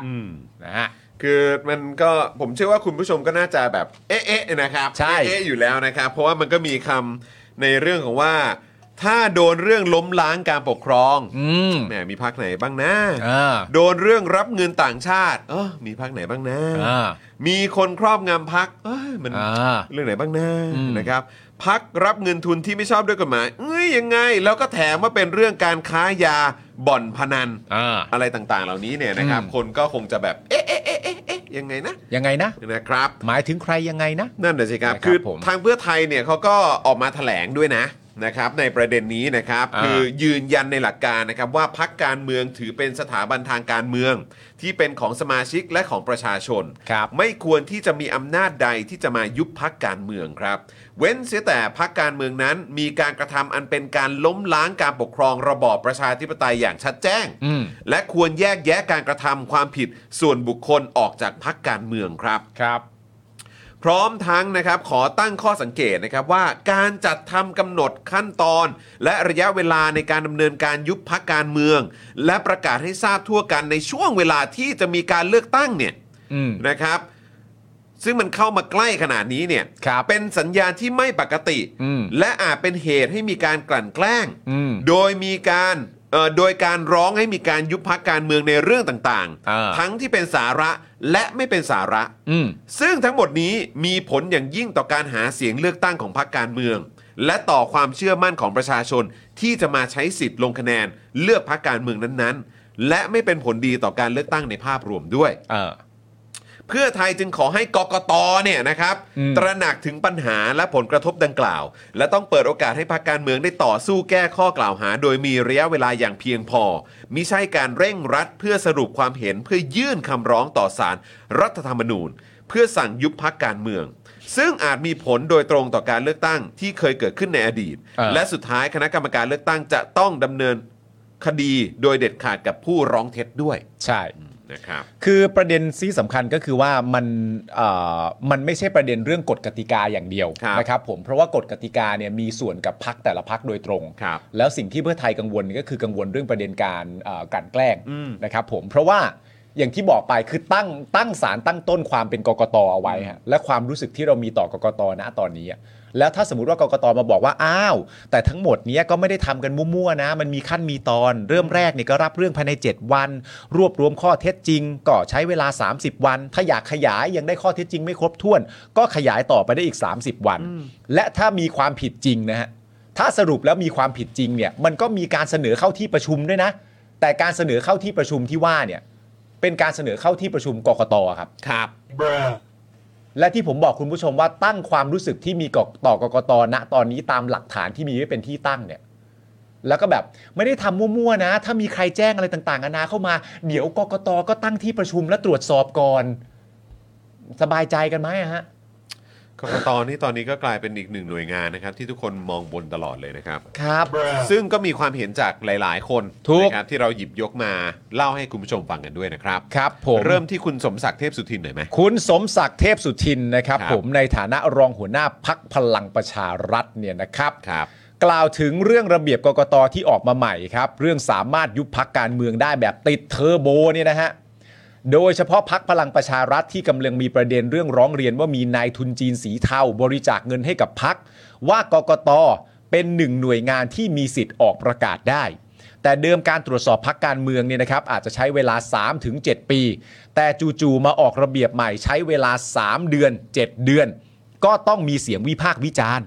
ก็อยู่ที่อำนาจและหน้าที่ของกกตที่จะรับฟังเสียงประชาชนหรือไม่ ในอดีตตนก็เคยมีประสบการณ์การถูกยุบพักมาแล้วตั้งแต่อยู่พักไทยรักไทย จนถูกตัดสิทธิ์การเมือง 5 ปี และมาจนอยู่กับพักมัชชิมาธิปไตย ก็มาถูกยุบอีก ประวัติศาสตร์จะซ้ำรอยหรือไม่ เรื่องนี้ก็ไม่รู้เหมือนกัน ทุกคนต้องช่วยกันดูและทำหน้าที่ครับอ๋อแต่ที่อีกประเด็นหนึ่งก็คือว่ามันคือการคือการที่กฎกติกาลักษณะแบบนี้ออกมาเนี่ย ตัวพักการเมืองก็คือโดยตรงใช่ไหมจะถูกทุบไม่อยู่ถูกยุบอะไรต่างๆนานาไปตัดสินส่งสารรัฐธรรมนูญอะไรก็ว่าไป แต่ว่ามันมีผลทางความรู้สึกของประชาชน อืม ในการเลือกอยู่บ้างเหมือนกัน อืม ว่าแบบ อืม โหเสี่ยงว่ะ เอออ อะไรอย่างเงี้ยมันมี เออว่าแบบว่าพักนี้จะโดนอะไรไหม ใช่ เออต่อไปจะมีไหม เออ คนที่เราตั้งใจเลือกเข้าไปเขาจะยังได้ทำหน้าที่ในสภาหรือเปล่า ใช่ แล้วตอนนี้มันก็มีประชาชนตั้งคำถามว่าคุณจะออกอะไรต่างๆนานาแบบนี้มาให้มันเกิดการกดดันต่อการตัดสินใจของประชาชนทำไม เออ นะครับ เพื่อ ผม นะครับ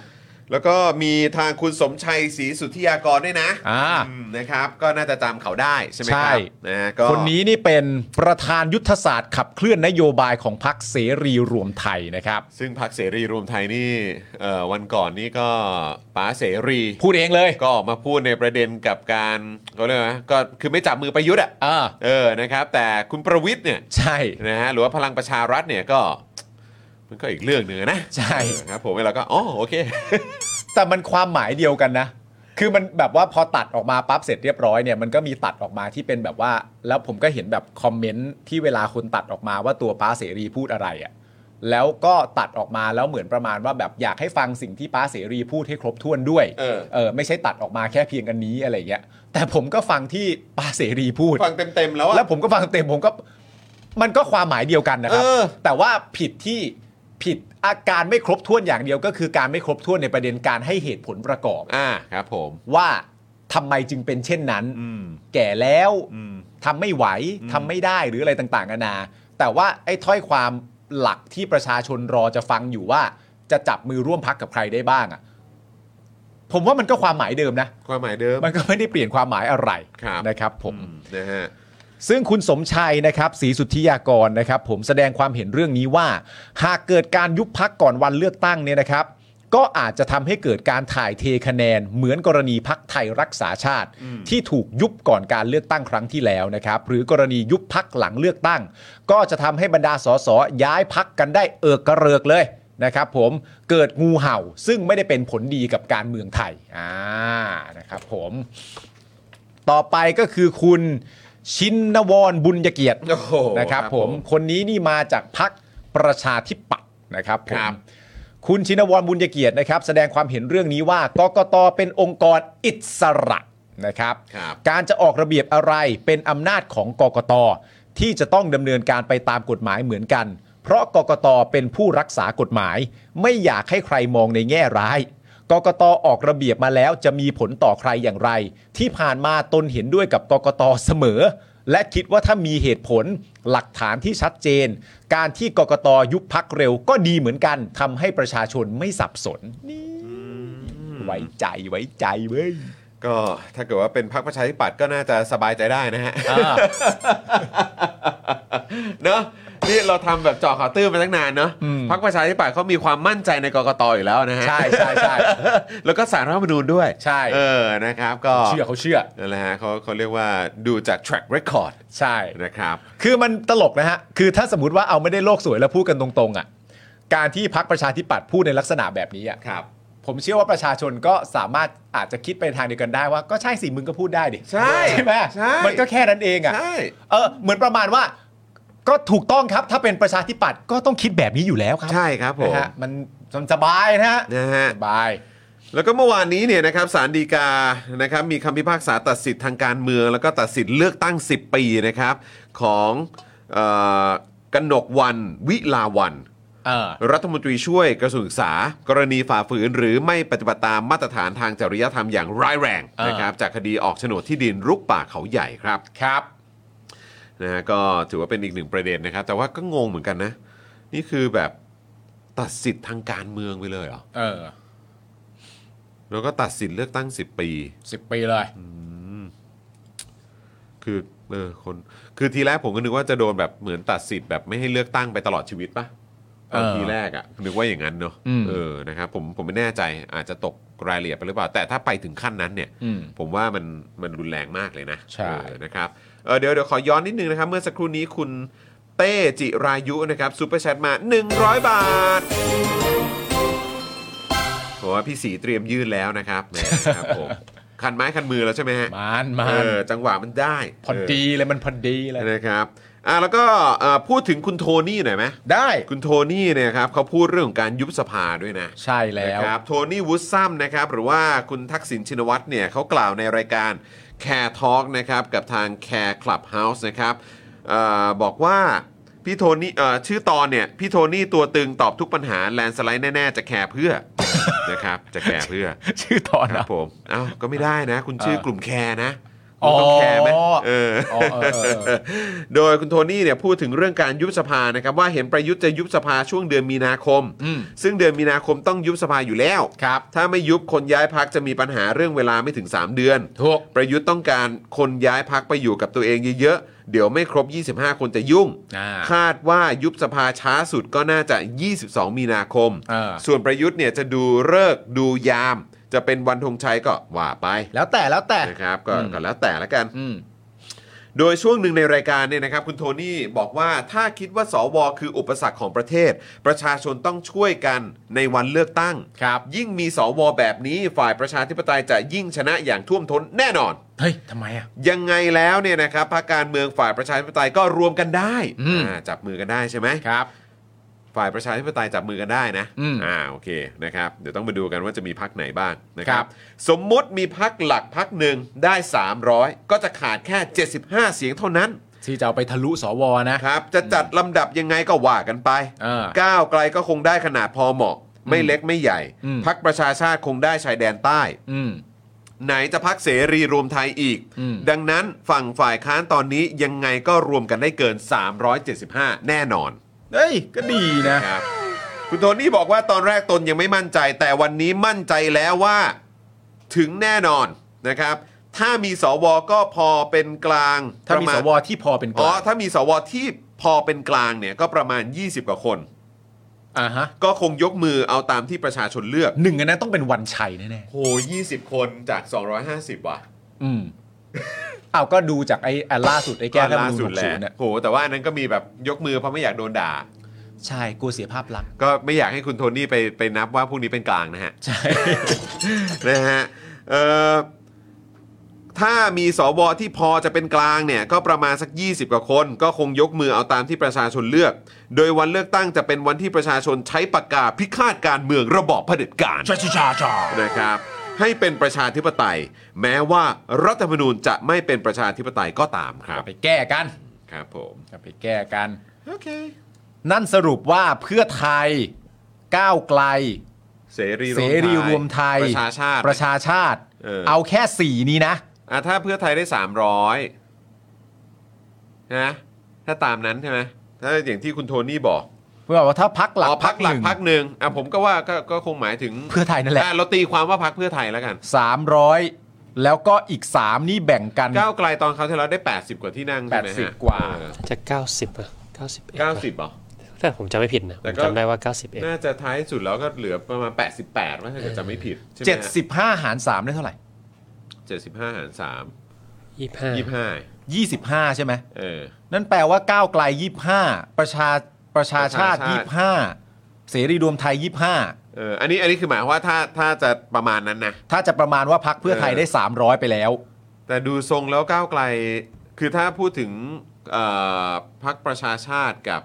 เสรีรวมไทยเนี่ย อืม ผมก็ไม่แน่ใจว่าจะจะบอกได้ไหมว่าจะถึง 25 เสรีรวมไทยครั้งที่แล้วเท่าไหร่ เสรีรวมไทยครับที่เราได้เท่าไหร่อะน้ำนิ่งฟังอยู่ปะเออถ้าน้ำนิ่งฟังอยู่อัปเดตให้พี่หน่อยได้ไหมครับว่าประชาชาติกับเสรีรวมไทยเขาได้ทั้งหมดกี่ที่นั่งนะครับ เอาแบบตัวเลขของปีตอนปี 62อะเนาะ ใช่ เออนะครับใช่คุณธนาโนมบอกว่าอนาคตใหม่โดนยุบก็เลยหายไปเยอะ เอ๊ะเขาไม่นับคุณหญิงหน่อยด้วยเหรอ รัวเอ ใช่ไหม อเออพักไทยไทยสร้างไทยปะ ไทยสร้างไทย เออไทยสร้างไทยเออถ้าไทยสร้างไทยด้วยไหม ม แต่ก็ตอนนั้นก็คือเห็นทางพักคุณหญิงหน่อยก็มีข่าวว่าไปคุยกับทางคุณสมคิดนี่ อ่าฮะ ใช่ไหมฮะ เออ ก็เลยภาพความชัดเจนก็หลายคนก็อาจจะแบบอื้อยังไงนะ เออ นะครับ แต่จริง ๆ ฝ่ายค้านก็มีเยอะกว่านี้ใช่ไหมแต่ ภูมิ ว่า ใจ ที่ ไทยนี่ถือเป็นฝ่ายประชาธิปไตยไหมฮะ ภูมิใจไทย ภูมิใจไทยก็ภูมิใจไทย ให้ อยู่ นับว่าเป็นพักพักขนาดกลางแล้วกัน คือภูมิใจไทยตอนนี้อยู่กับฝั่งรัฐบาล ครับ เออ แต่ว่าณตอนนี้ที่คุณโทนี่พูดก็คือพูดถึงฝ่ายค้านณตอนนี้อะ เนอะอืมนั่นแหละครับ คุณผู้ชม แสดงว่าคุณโทนี่เนี่ยมั่นใจมากว่าในครั้งนี้เนี่ย เพียงการจับมือระหว่าง 4พักที่ว่านี้เนี่ย ก็ต้องได้ 375 แน่นอน อืม ซึ่งถ้าได้ 375 แน่นอน ก็แปลว่ากลุ่มแก๊งเนี้ยทำแลนด์สไลด์ อืม คือรวมกันน่ะแต่ทำแลนด์สไลด์ด้วยกัน ครับ แล้วพอทำแลนด์สไลด์ด้วยกันเสร็จเรียบร้อยเนี่ย สวก็จะป๊อตไปเอง อ่า แล้ว แล้วก็ ในค จะ วาม มีสวที่แบบว่ามีความเป็นกลาง เออ มครับผม สวที่มีความเป็นกลางก็อาจจะมาอีกประมาณ 20 เสียงใช่ไหม อืม บวกเข้าไป เ โอ้ย ได้นายกที่ประชาชนอยากได้แล้ว ได้ ได้ แล้ว แล้วครับ คุณผู้ชม ได้แล้วได้แล้ว ได้แล้วเนอะ ได้แล้ว เออครับผมได้แล้วนะ ได้ได้ที่ประชาชนอยากได้แล้ คว รับผม นะครับ นะครับ ผมสวก็คงจะไม่กล้าสวนมาก แต่ว่า ก็ ใน คงไม่ต้องกังวลเรื่องว่าแบบเออจะมีจับมือกับพลังประชารัฐอะไรหรือเปล่าเขาคงไม่จับอยู่แล้ว คือคือเพื่อไทยอะจับกับก้าวไกลแน่นอน เออครับผม ยังไงก็จับ ครับผม เป็นไปไม่ได้ที่จะไม่จับ เออ ยังไงก็จับ ซึ่งถ้าเกิดว่าเป็นตามที่คุณอนุทินบอกก็คือ เออ ภูมิใจไทยจะไม่ไม่ร่วมรัฐบาลปะกับแบบพักที่จะไปแตะ1นึถึงส ใช่ ใช่ไหมฮะ เออ ก็ถ้าเกิดว่าก้าวไกลเขาเขามีความคิดเรื่องของการจะแก้ เออ แก้ไขอะไรต่างๆ เหล่านี้ เออ คือภูมิใจไทยก็คงจะไม่มาอยู่ฝ่ายรัฐบาลถ้าเกิดว่า เออ เพื่อไทยกับก้าวไกลเขาจับมือกันปะ ก็ภูมิใจก็ไม่ต้องจับ เออ ก็ไปอยู่ภูมิใจไทย ก็อยู่ฝ่ายค้านไป ก็อยู่ฝ่ายค้าน ออ ก็เห็น รับ คุณ ผม เอ่อสุภชัยใจสมุทรเห็นสหายแสงเห็นเห็นคุณอนุทินก็ทำหน้าที่ฝ่ายค้านไป อืม นะครับ ฮะ ผม ก็ทำไปตามนั้น ประชาชาติได้ 6 ที่นั่งอ่าขอบคุณน้ำนิ่งนะครับ ประชาชาติหก เออเดี๋ยวแป๊บนึงนะนี่เอ่อประชาชาติตอนคราวที่เราได้ 6 ใช่ไหมปึ๊บเดี๋ยวแป๊บนึงนะขอซูมเข้าไปอีกหน่อยเออ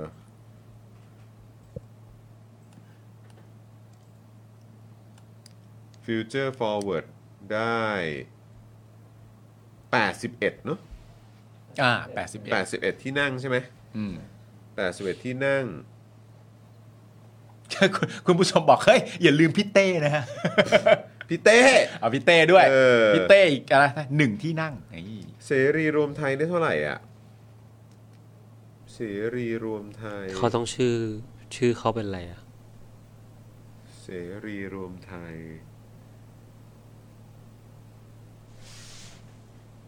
อืม เออ มันคือ พอดีมัน อันนี้มันเป็นภาษาอังกฤษนะเนาะเออ เราก็เลยไม่ชัวร์ว่า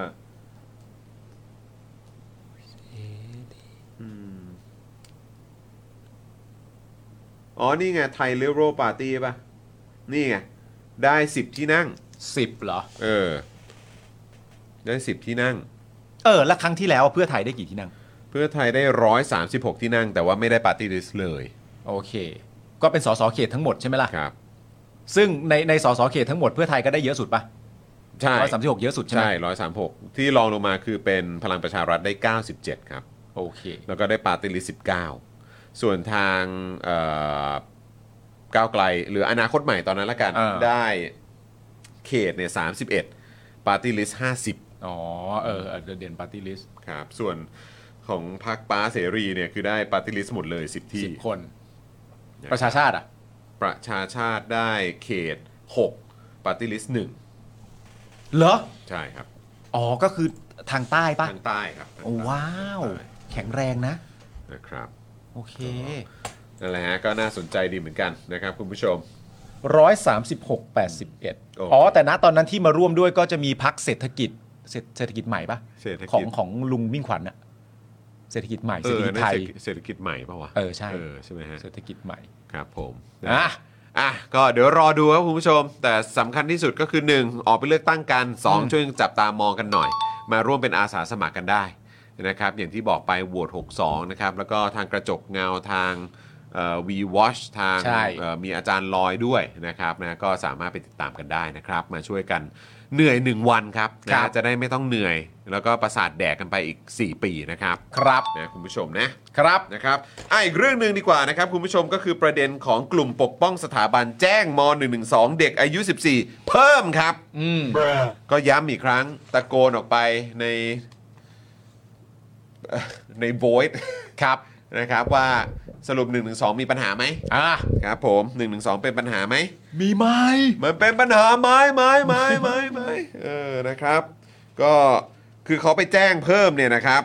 ปมแถลงการหน้า UN ครับ ครับผม แล้วก็ยังจะไปเตรียมฟ้องสื่ออิสระเพิ่มด้วยที่มีการทำการเผยแพร่ซ้ำครับ ครับผม เมื่อวานนี้คุณผู้ชม ครับ ประชาไทยนะครับ รายงานว่าที่หน้าสอนอนังเลิงนะครับ กลุ่มศูนย์ประชาชนปกป้องสถาบัน หรือว่าสปปสเนี่ยนะครับนำโดยคุณอานนท์กลิ่นแก้วนะครับ เดินทางไปร้องทุกข์กล่าวโทษนะครับ เด็กหญิงฮะเด็กหญิงจริง ๆ ครับ เพราะมีอายุ 14 ปีครับ ในคดีมาตรา 112 เพิ่มอีก 1 คดีครับ จากกรณีอ่านแถลงการหน้าสำนักงาน UN เมื่อวันที่ 18 กุมภาพันธ์ที่ผ่านมาครับ โดยมีสารวัตรวันณพงษ์จันสุรินะครับ จากสอนอนังเลิงเนี่ยเป็นตัวแทนมารับหนังสือพร้อมกับหลักฐานนะครับ ตัวอานนท์เนี่ยนะครับให้สัมภาษณ์กับสื่อก่อนเข้าร้องทุกข์กล่าวโทษนะครับ บอกว่าที่มาแจ้งความ เนื่องจากเด็กหญิงอายุ 14 คนดังกล่าว มีการอ่านแถลงการหน้า UN บิดเบือนข้อเท็จจริง และมีการบอกให้สอนอและศาลปลดพระบรมฉายาลักษณ์ของรอสิบ โดยอานนท์ยังบอกว่าตนไม่ได้แจ้งม .112 กับเด็กอายุ 14 คนนี้เอ่อ14 คนนี้แค่คดีเดียว แต่มีการไปแจ้งกับบกปอทด้วยครับภูมิใจนะครับที่ได้ ก็ ทำอะไรแบบนี้ นะก็มันจริง ๆ แล้วเหล่านี้มันก็จะมีวนๆกันอยู่ประมาณเนี้ยคุณผู้ชมก็คือ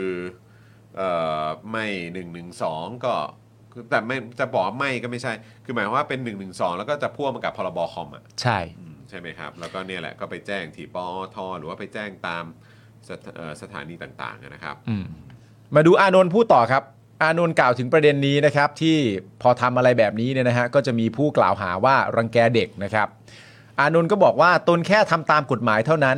ซึ่งผิดถูกพึ่งซึ่งผิดถูกไปว่ากันตามกฎหมาย และยังมองว่าต้องมีคนอยู่เบื้องหลัง น้องเป็นเยาวชนอยู่ จะต้องไปเรียนหนังสือ อยู่ภายใต้กรอบของกฎหมายของรัฐธรรมนูญไทย น้องควรที่จะสำนึกได้แล้ว อย่าไปเชื่อยุยงปลุกปั่น และอานนท์ยังไม่เข้าใจคนที่เอาเรื่องนี้ไปฟ้ององค์การระหว่างประเทศ ว่าทำไมต้องเอาต่างชาติมายุ่งกับกฎหมายไทยด้วย ก็วิธีพูดเนี่ยก็พูดแบบใกล้เคียงกันเนาะ ใกล้เคียงกันกับประยุทธ์อะ ไม่ใกล้เคียงครับ เหมือนเลยเหมือนเลย เออ ก็คือบอกว่าต้องมี เหมือนนะ คนอยู่เบื้องหลังอะ ก็เป็นคำพูดที่เราเคยเห็นมาก่อนแล้ว ใช่ และมาถึงปัจจุบันนี้ก็ยังไม่ได้เปลี่ยนแปลงสับเซตในการพูดของตัวเอง อืม ก็ยังคงใช้คำพูดเดิมๆอยู่ แล้วก็ยังคงเป็นคำพูดที่ไม่ได้วางอยู่บนรากฐานเลยว่า คือคุณคุณพูดให้น้องเคารพรัฐธรรมนูญเหรอ อืม แล้วมันมีอะไรที่ชัดกว่านี้ที่คุณบังเอิญไม่เห็นอะไรอย่างเงี้ยเหรอ ตลกดีเนาะ คุณ แล้วก็ ทำไปเพื่ออะไรวะ แต่ผมว่ากลุ่มอย่างเงี้ยกลุ่มอย่างสปปสอะก็น่าจะเป็นกลุ่มคนที่แน่ ๆ ก็คือก็น่าจะยังคงสนับสนุนประยุทธ์จันทร์โอชาอยู่ปะ ผมว่าคิดว่าอย่างนั้นนะ คิดว่ากลุ่มประมาณนี้เนาะ ผมว่ากลุ่มประมาณนี้ ซึ่งก็เป็นกลุ่มที่ใหญ่มากนะโอ้โหครอบคลุมไปทั้งประเทศเลยนะ เออ ซึ่งอย่างที่บอกไปฮะ กลุ่มลักษณะเหล่า ครั นี้ บ เนี่ย เป็นกลุ่มที่ใหญ่โต ใหญ่โต แล้วก็ นะครับแต่เขาจะไปแย่งเสียงกับไทยพักดีไหม ไม่รู้ รู้ห ไม่รู้ เขาจะแบบ แต่เขาไม่ได้ตั้งพักนี่ ใช่ไหมเขาก็คงเป็นกลุ่มที่ เออ เอ่อนับวันคงจะใหญ่ขึ้นเรื่อยๆแหละครับ ครับผม เออยิ่งเวลาผ่านไปอ่ะ จะกลายเป็นคนส่วนใหญ่ของสังคมอะครับ จะกลายเป็นคนของสังคมก็คือ เด็กรุ่นใหม่ก็คงเติบโตมาแล้วก็เห็นด้วยกับพวกเขาอะ ข ครับ อเข้าขอเข้าร่วมกลุ่มด้วย ขอเข้าร่วมกลุ่มด้วย ครับเพราะว่า ผม แบบโหเจ๋งจริง ผมไม่ได้แล้ว ๆนะเท่จริง เออครับ อะไรอย่างเงี้ย ผม นะก็ก็คงจะยิ่งนับวันก็คงจะยิ่งเติบโตควบๆเลยฮะ ครับผม นะครับผม ต่อไปก็นั่นแหละครับ ก็จะขยายวงกว้างขึ้นเรื่อยๆ อย่างแน่นอน ใช่ครับ นะ ผ ค ม รับ ขยายวงกว้างอย่างแน่นอน แล้วก็ ครับผม เอ่อเด็กเยาวชะเยาวชนที่เติบโตคนรุ่นใหม่ก็ คงไม่มีใครด่าหรอกมั้งครับ ครับผม นะฮะคงไม่มีใครด่าหรอกมั้งครับ เขาก็คงให้ความชื่นชมอะไรอย่างเงี้ยนะฮะ ก็ เดี๋ยวรอดูเดี๋ยวรอดู ก็ฟ้องเด็ก เออ เอ่ออายุ 14 ในข้อหา 1 1 2 ครับ นะครับ ผม ผม แล้วก็บอกว่าเอ่อทำผิดอะไรน้องก็ไปว่าตามกฎหมายสิ โอเค นะครับผมก็ ครับผโอ้มโหฮะ ก็โห ครับผม ได้ คือ เลย คือมันน่าสนใจนะเวลาเราคุยกันถึงเรื่องเรื่องว่ามนุษย์เราเนี่ยมันมีวิสัยทัศน์ไหม เออ มันมีวิสัยทัศน์ไหม มันคิดกันแค่วันนี้ หรือมันคิดกันไปถึงถึงวันข้างหน้า ใช่ เนอะบางทีเราเวลาเราเจอคนอย่างเนี้ยของเอ่อสปปสเนี่ยหรือว่าอย่างอย่างอานนท์กลิ่นแก้วเนี่ย ใช่ ไม่รู้นึกถึงอนาคตบ้างหรือเปล่านะครั ใช่ อืมนะครับ ก็ต้องลองดูครับ ก็ มัน โอเค ทำอะไรอย่างนี้แล้วมันก็เป็นภาพจำอะครับ ครับผม นะครับ มันก็หลีกเลี่ยงไม่ได้ ครับผม นะก็ก็เป็นไปนะครับ ผม น่าสนใจมากนะครับผม อ่ะโอเคนะครับเอ่อประชาไทยนะครับรายงานเพิ่มเติมนะครับว่านอกจากกรณีเด็กอายุ 14 แล้วเนี่ยนะครับอานนท์กล่าวด้วยนะ ว่าจะไล่ฟ้องยูทูบเบอร์ไลฟ์สด และสื่ออิสระทั้งหมดที่ถ่ายทอดสดอ่านแถลงการณ์เมื่อวันที่ 18 กุมภาพันธ์ 66 ด้วย โอ้ครับผม ซึ่งตอนนี้อยู่ระหว่างขั้นตอนรวบรวมพยานหลักฐาน เพื่อฟ้องในข้อหาเกี่ยวกับการเผยแพร่ และทำซ้ำข้อความดูหมิ่นสถาบัน ที่บกปอทนะครับ โดยเบื้องต้นยังไม่สามารถเปิดเผยว่ามีเพจ หรือช่องไหนบ้างที่จะถูกฟ้อง แต่มีสำนักข่าวราษฎรแน่นอนครับนะ เหรอครับ นะฮะก็อันนี้ก็จะไปจนถึงเอ่อสื่อด้วยนะนะครับ อืม ก็ก็ย้ำอีกครั้งละครับ อานนท์และสปปสครับ ครับ นะฮะก็จะทำอะไรก็นึกถึงอนาคตกันด้วยนะครับ ใช่ครับ อ อ นา นา ค ค ต ตนี่มันเป็นอนาคตของทุกคนนะฮะ ใช่ของทุกคนด้วย ของทุก ะรับ คนด้วย ซึ่งมัน นะฮะ เกี่ยวข้องกับอานนท์และสปปสด้วยแหละ ไม่ว่าคุณจะรักใครชอบใคร ครับ คุณก็ต้องอยู่ในอนาคตนั้นนะฮะ ครับ ต้องคิดหน่อยนะฮะ ใช่ครับ อานนท์กลิ่นแก้วยังบอกด้วยนะครับว่ากรณีที่สสอมรัตน์นะครับ โชคประมิตรกุลนะครับของทางก้าวไกลนะครับนำหมายเรียกที่มีชื่อนามสกุล Facebook ของอานนท์กลิ่นแก้ว และนพดลพรหมพรหมพาสิทธิ์นะครับ ไปเผยแพร่ในแพลตฟอร์ม Twitter หรือกรณีที่ประชาไทยเอาชื่อผู้แจ้งความม .112 ไปลงข่าว โดยมีการเปิดเผยหน้าตาชื่อจริงนามสกุลนั้นกำลังให้ทางฝ่ายกฎหมายรวบรวมหลักฐาน และประเมินว่าจะเอาผิดได้หรือไม่ ซึ่งทำไมอะครับ ก็ถ้าเกิดว่าเป็นคนแจ้งความ 112 เนี่ย แล้วคุณก็บอกว่า เอ้ย การแบบที่ใครก็ตามจะไปแจ้งก็ได้เนี่ย112 เนี่ย อืม เพราะว่าก็เป็นการอะไรปกป้องสถาบันเนี่ยที่คุณพูดใช่ไหมครับ อืม แล้วทำไมคุณจะต้องมีความกังวล อืม ในการที่ชื่อเนี่ยถูกเปิดเผยออกไปล่ะ อืม หรือตัวคุณน่ะถูกเปิดเผยออกไปหรอว่าเป็นใคร อืม ก็ถ้าเกิดว่าคุณมีความบริสุทธิ์ใจใช่ไหมครับ แล้วคุณก็รู้สึกว่ามันเป็นเรื่องที่คุณจะต้องท อืม ำนะ มันเป็นหน้าที่ของคุณ อืม แล้วทำไมการที่จะมีการเปิดเผยชื่อและหน้าตาของคุณเนี่ยมันมันผิดตรงไหนอะครับ ใช่ แล้วอีกอย่างก็คือว่าสิ่งที่เขานำเสนอเรื่องของการแก้ไขมาตรา1นึเนี่ยเขาก็เขาก็พยายามผลักดันกัน แล้วก็จุดที่เขาเน้นย้ำกันเนี่ยก็คือว่าเหมือนให้ทางสำนักพระราชวังเนี่ยเป็นเป็นผู้แจ้งความเอาผิด ประเด็นนี้ไม่ใช่เหรอ ใช่ เขาก็พยายามจะแก้กันอยู่ว่า เออเนี่ยก็คือไม่ให้ใครก็ได้เนี่ยสามารถไปแจ้งได้ อืม และในเมื่อคุณรู้สึกว่ามันมีความสำคัญมันมีความจำเป็นที่คุณจะต้องมาทำอย่างเงี้ย อืม คุณก็ต้องรับผิดชอบตรงส่วนนี้ด้วยสิครับ ใช่ และข้อที่ผมแปลกใจก็คือว่าตัวคุณอานนท์เองเนี่ย ให้สัมภาษณ์กับสื่อก่อนเข้าไปร้องทุกข์กล่าวโทษนะครับ นั่นสิ ก็ตัวคุณให้สัมภาษณ์กับสื่อครับ นั่นแปลว่า ก็หน้าคุณมันก็ต้องเปิด ก็หรา ได้นะ อยู่แล้วอะ่ะ แล้วก็อีกอย่างก็คนอื่นๆน่ะเนี่ยที่เห็นชื่อๆอยู่ตรงแถวๆเนี้ย อืม ก็คือเวลาไปยื่นหนังสงยื่นหนังสืออะไรต่างๆ ก็ไปถ่ายรูป อืม ออกสื่อกันหมด อืม แล้วทำไมอะ่ะ อย่างตอนที่คุณให้สัมภาษณ์สื่อก่อนเข้าไปร้องทุกข์กล่าวโทษเนี่ย สื่อเวลาสัมภาษณ์คุณเสร็จเรียบร้อยอ่ะสื่อเอาไปลงได้ปะ นั่นน่ะดิ หรือว่าสัมภาษณ์คุณเฉยๆแล้วก็ปิดคลิปไปโดยไม่มีไม่มีใครต้องรู้เรื่องของการสัมภาษณ์นั้น เออ แล้วคือยังไง แล้วคือไอ้ประเด็นต่างๆ อย่างที่คุณบอกว่าเนี่ย อ่ะเอ่อที่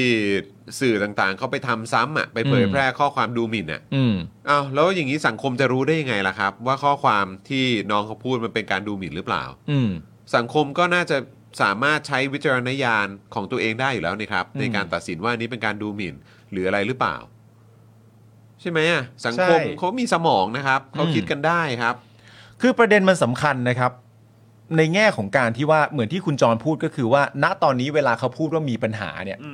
ประเด็นหลัก ๆ เลยอีกประเด็นหนึ่งจากหลาย ๆ ประเด็นก็คือประเด็นที่ใครฟ้องก็ได้อำนาจมันไม่ได้ ใช่ ถูกกำหนดไว้ที่แบบให้เจ้าตัว หรือสำนักที่มีความเกี่ยวข้อง ครับ เป็นผู้ฟ้อง อืม มันคือใครฟ้องก็ได้ ที่ตอนนี้เขากำลังรณรงค์กันอยู่ ว่าให้มันไม่เป็นอย่างนั้น แล้วถ้าเกิดว่าคุณอานนท์จะยืนอยู่ตรงข้ามเรื่องเหล่านั้นน่ะ ผมมีความรู้สึกว่าคุณอานนท์ยิ่งต้องเปิดหน้าเยอะๆนะ ใช่ เออ ถ้าจะยืนอยู่ฝั่งตรงข้ามกับกับประเด็นว่า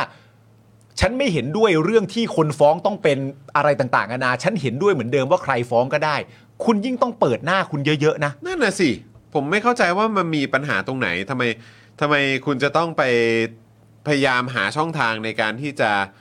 จะแจ้งความเอาผิดกับคนที่ที่นำข้อมูล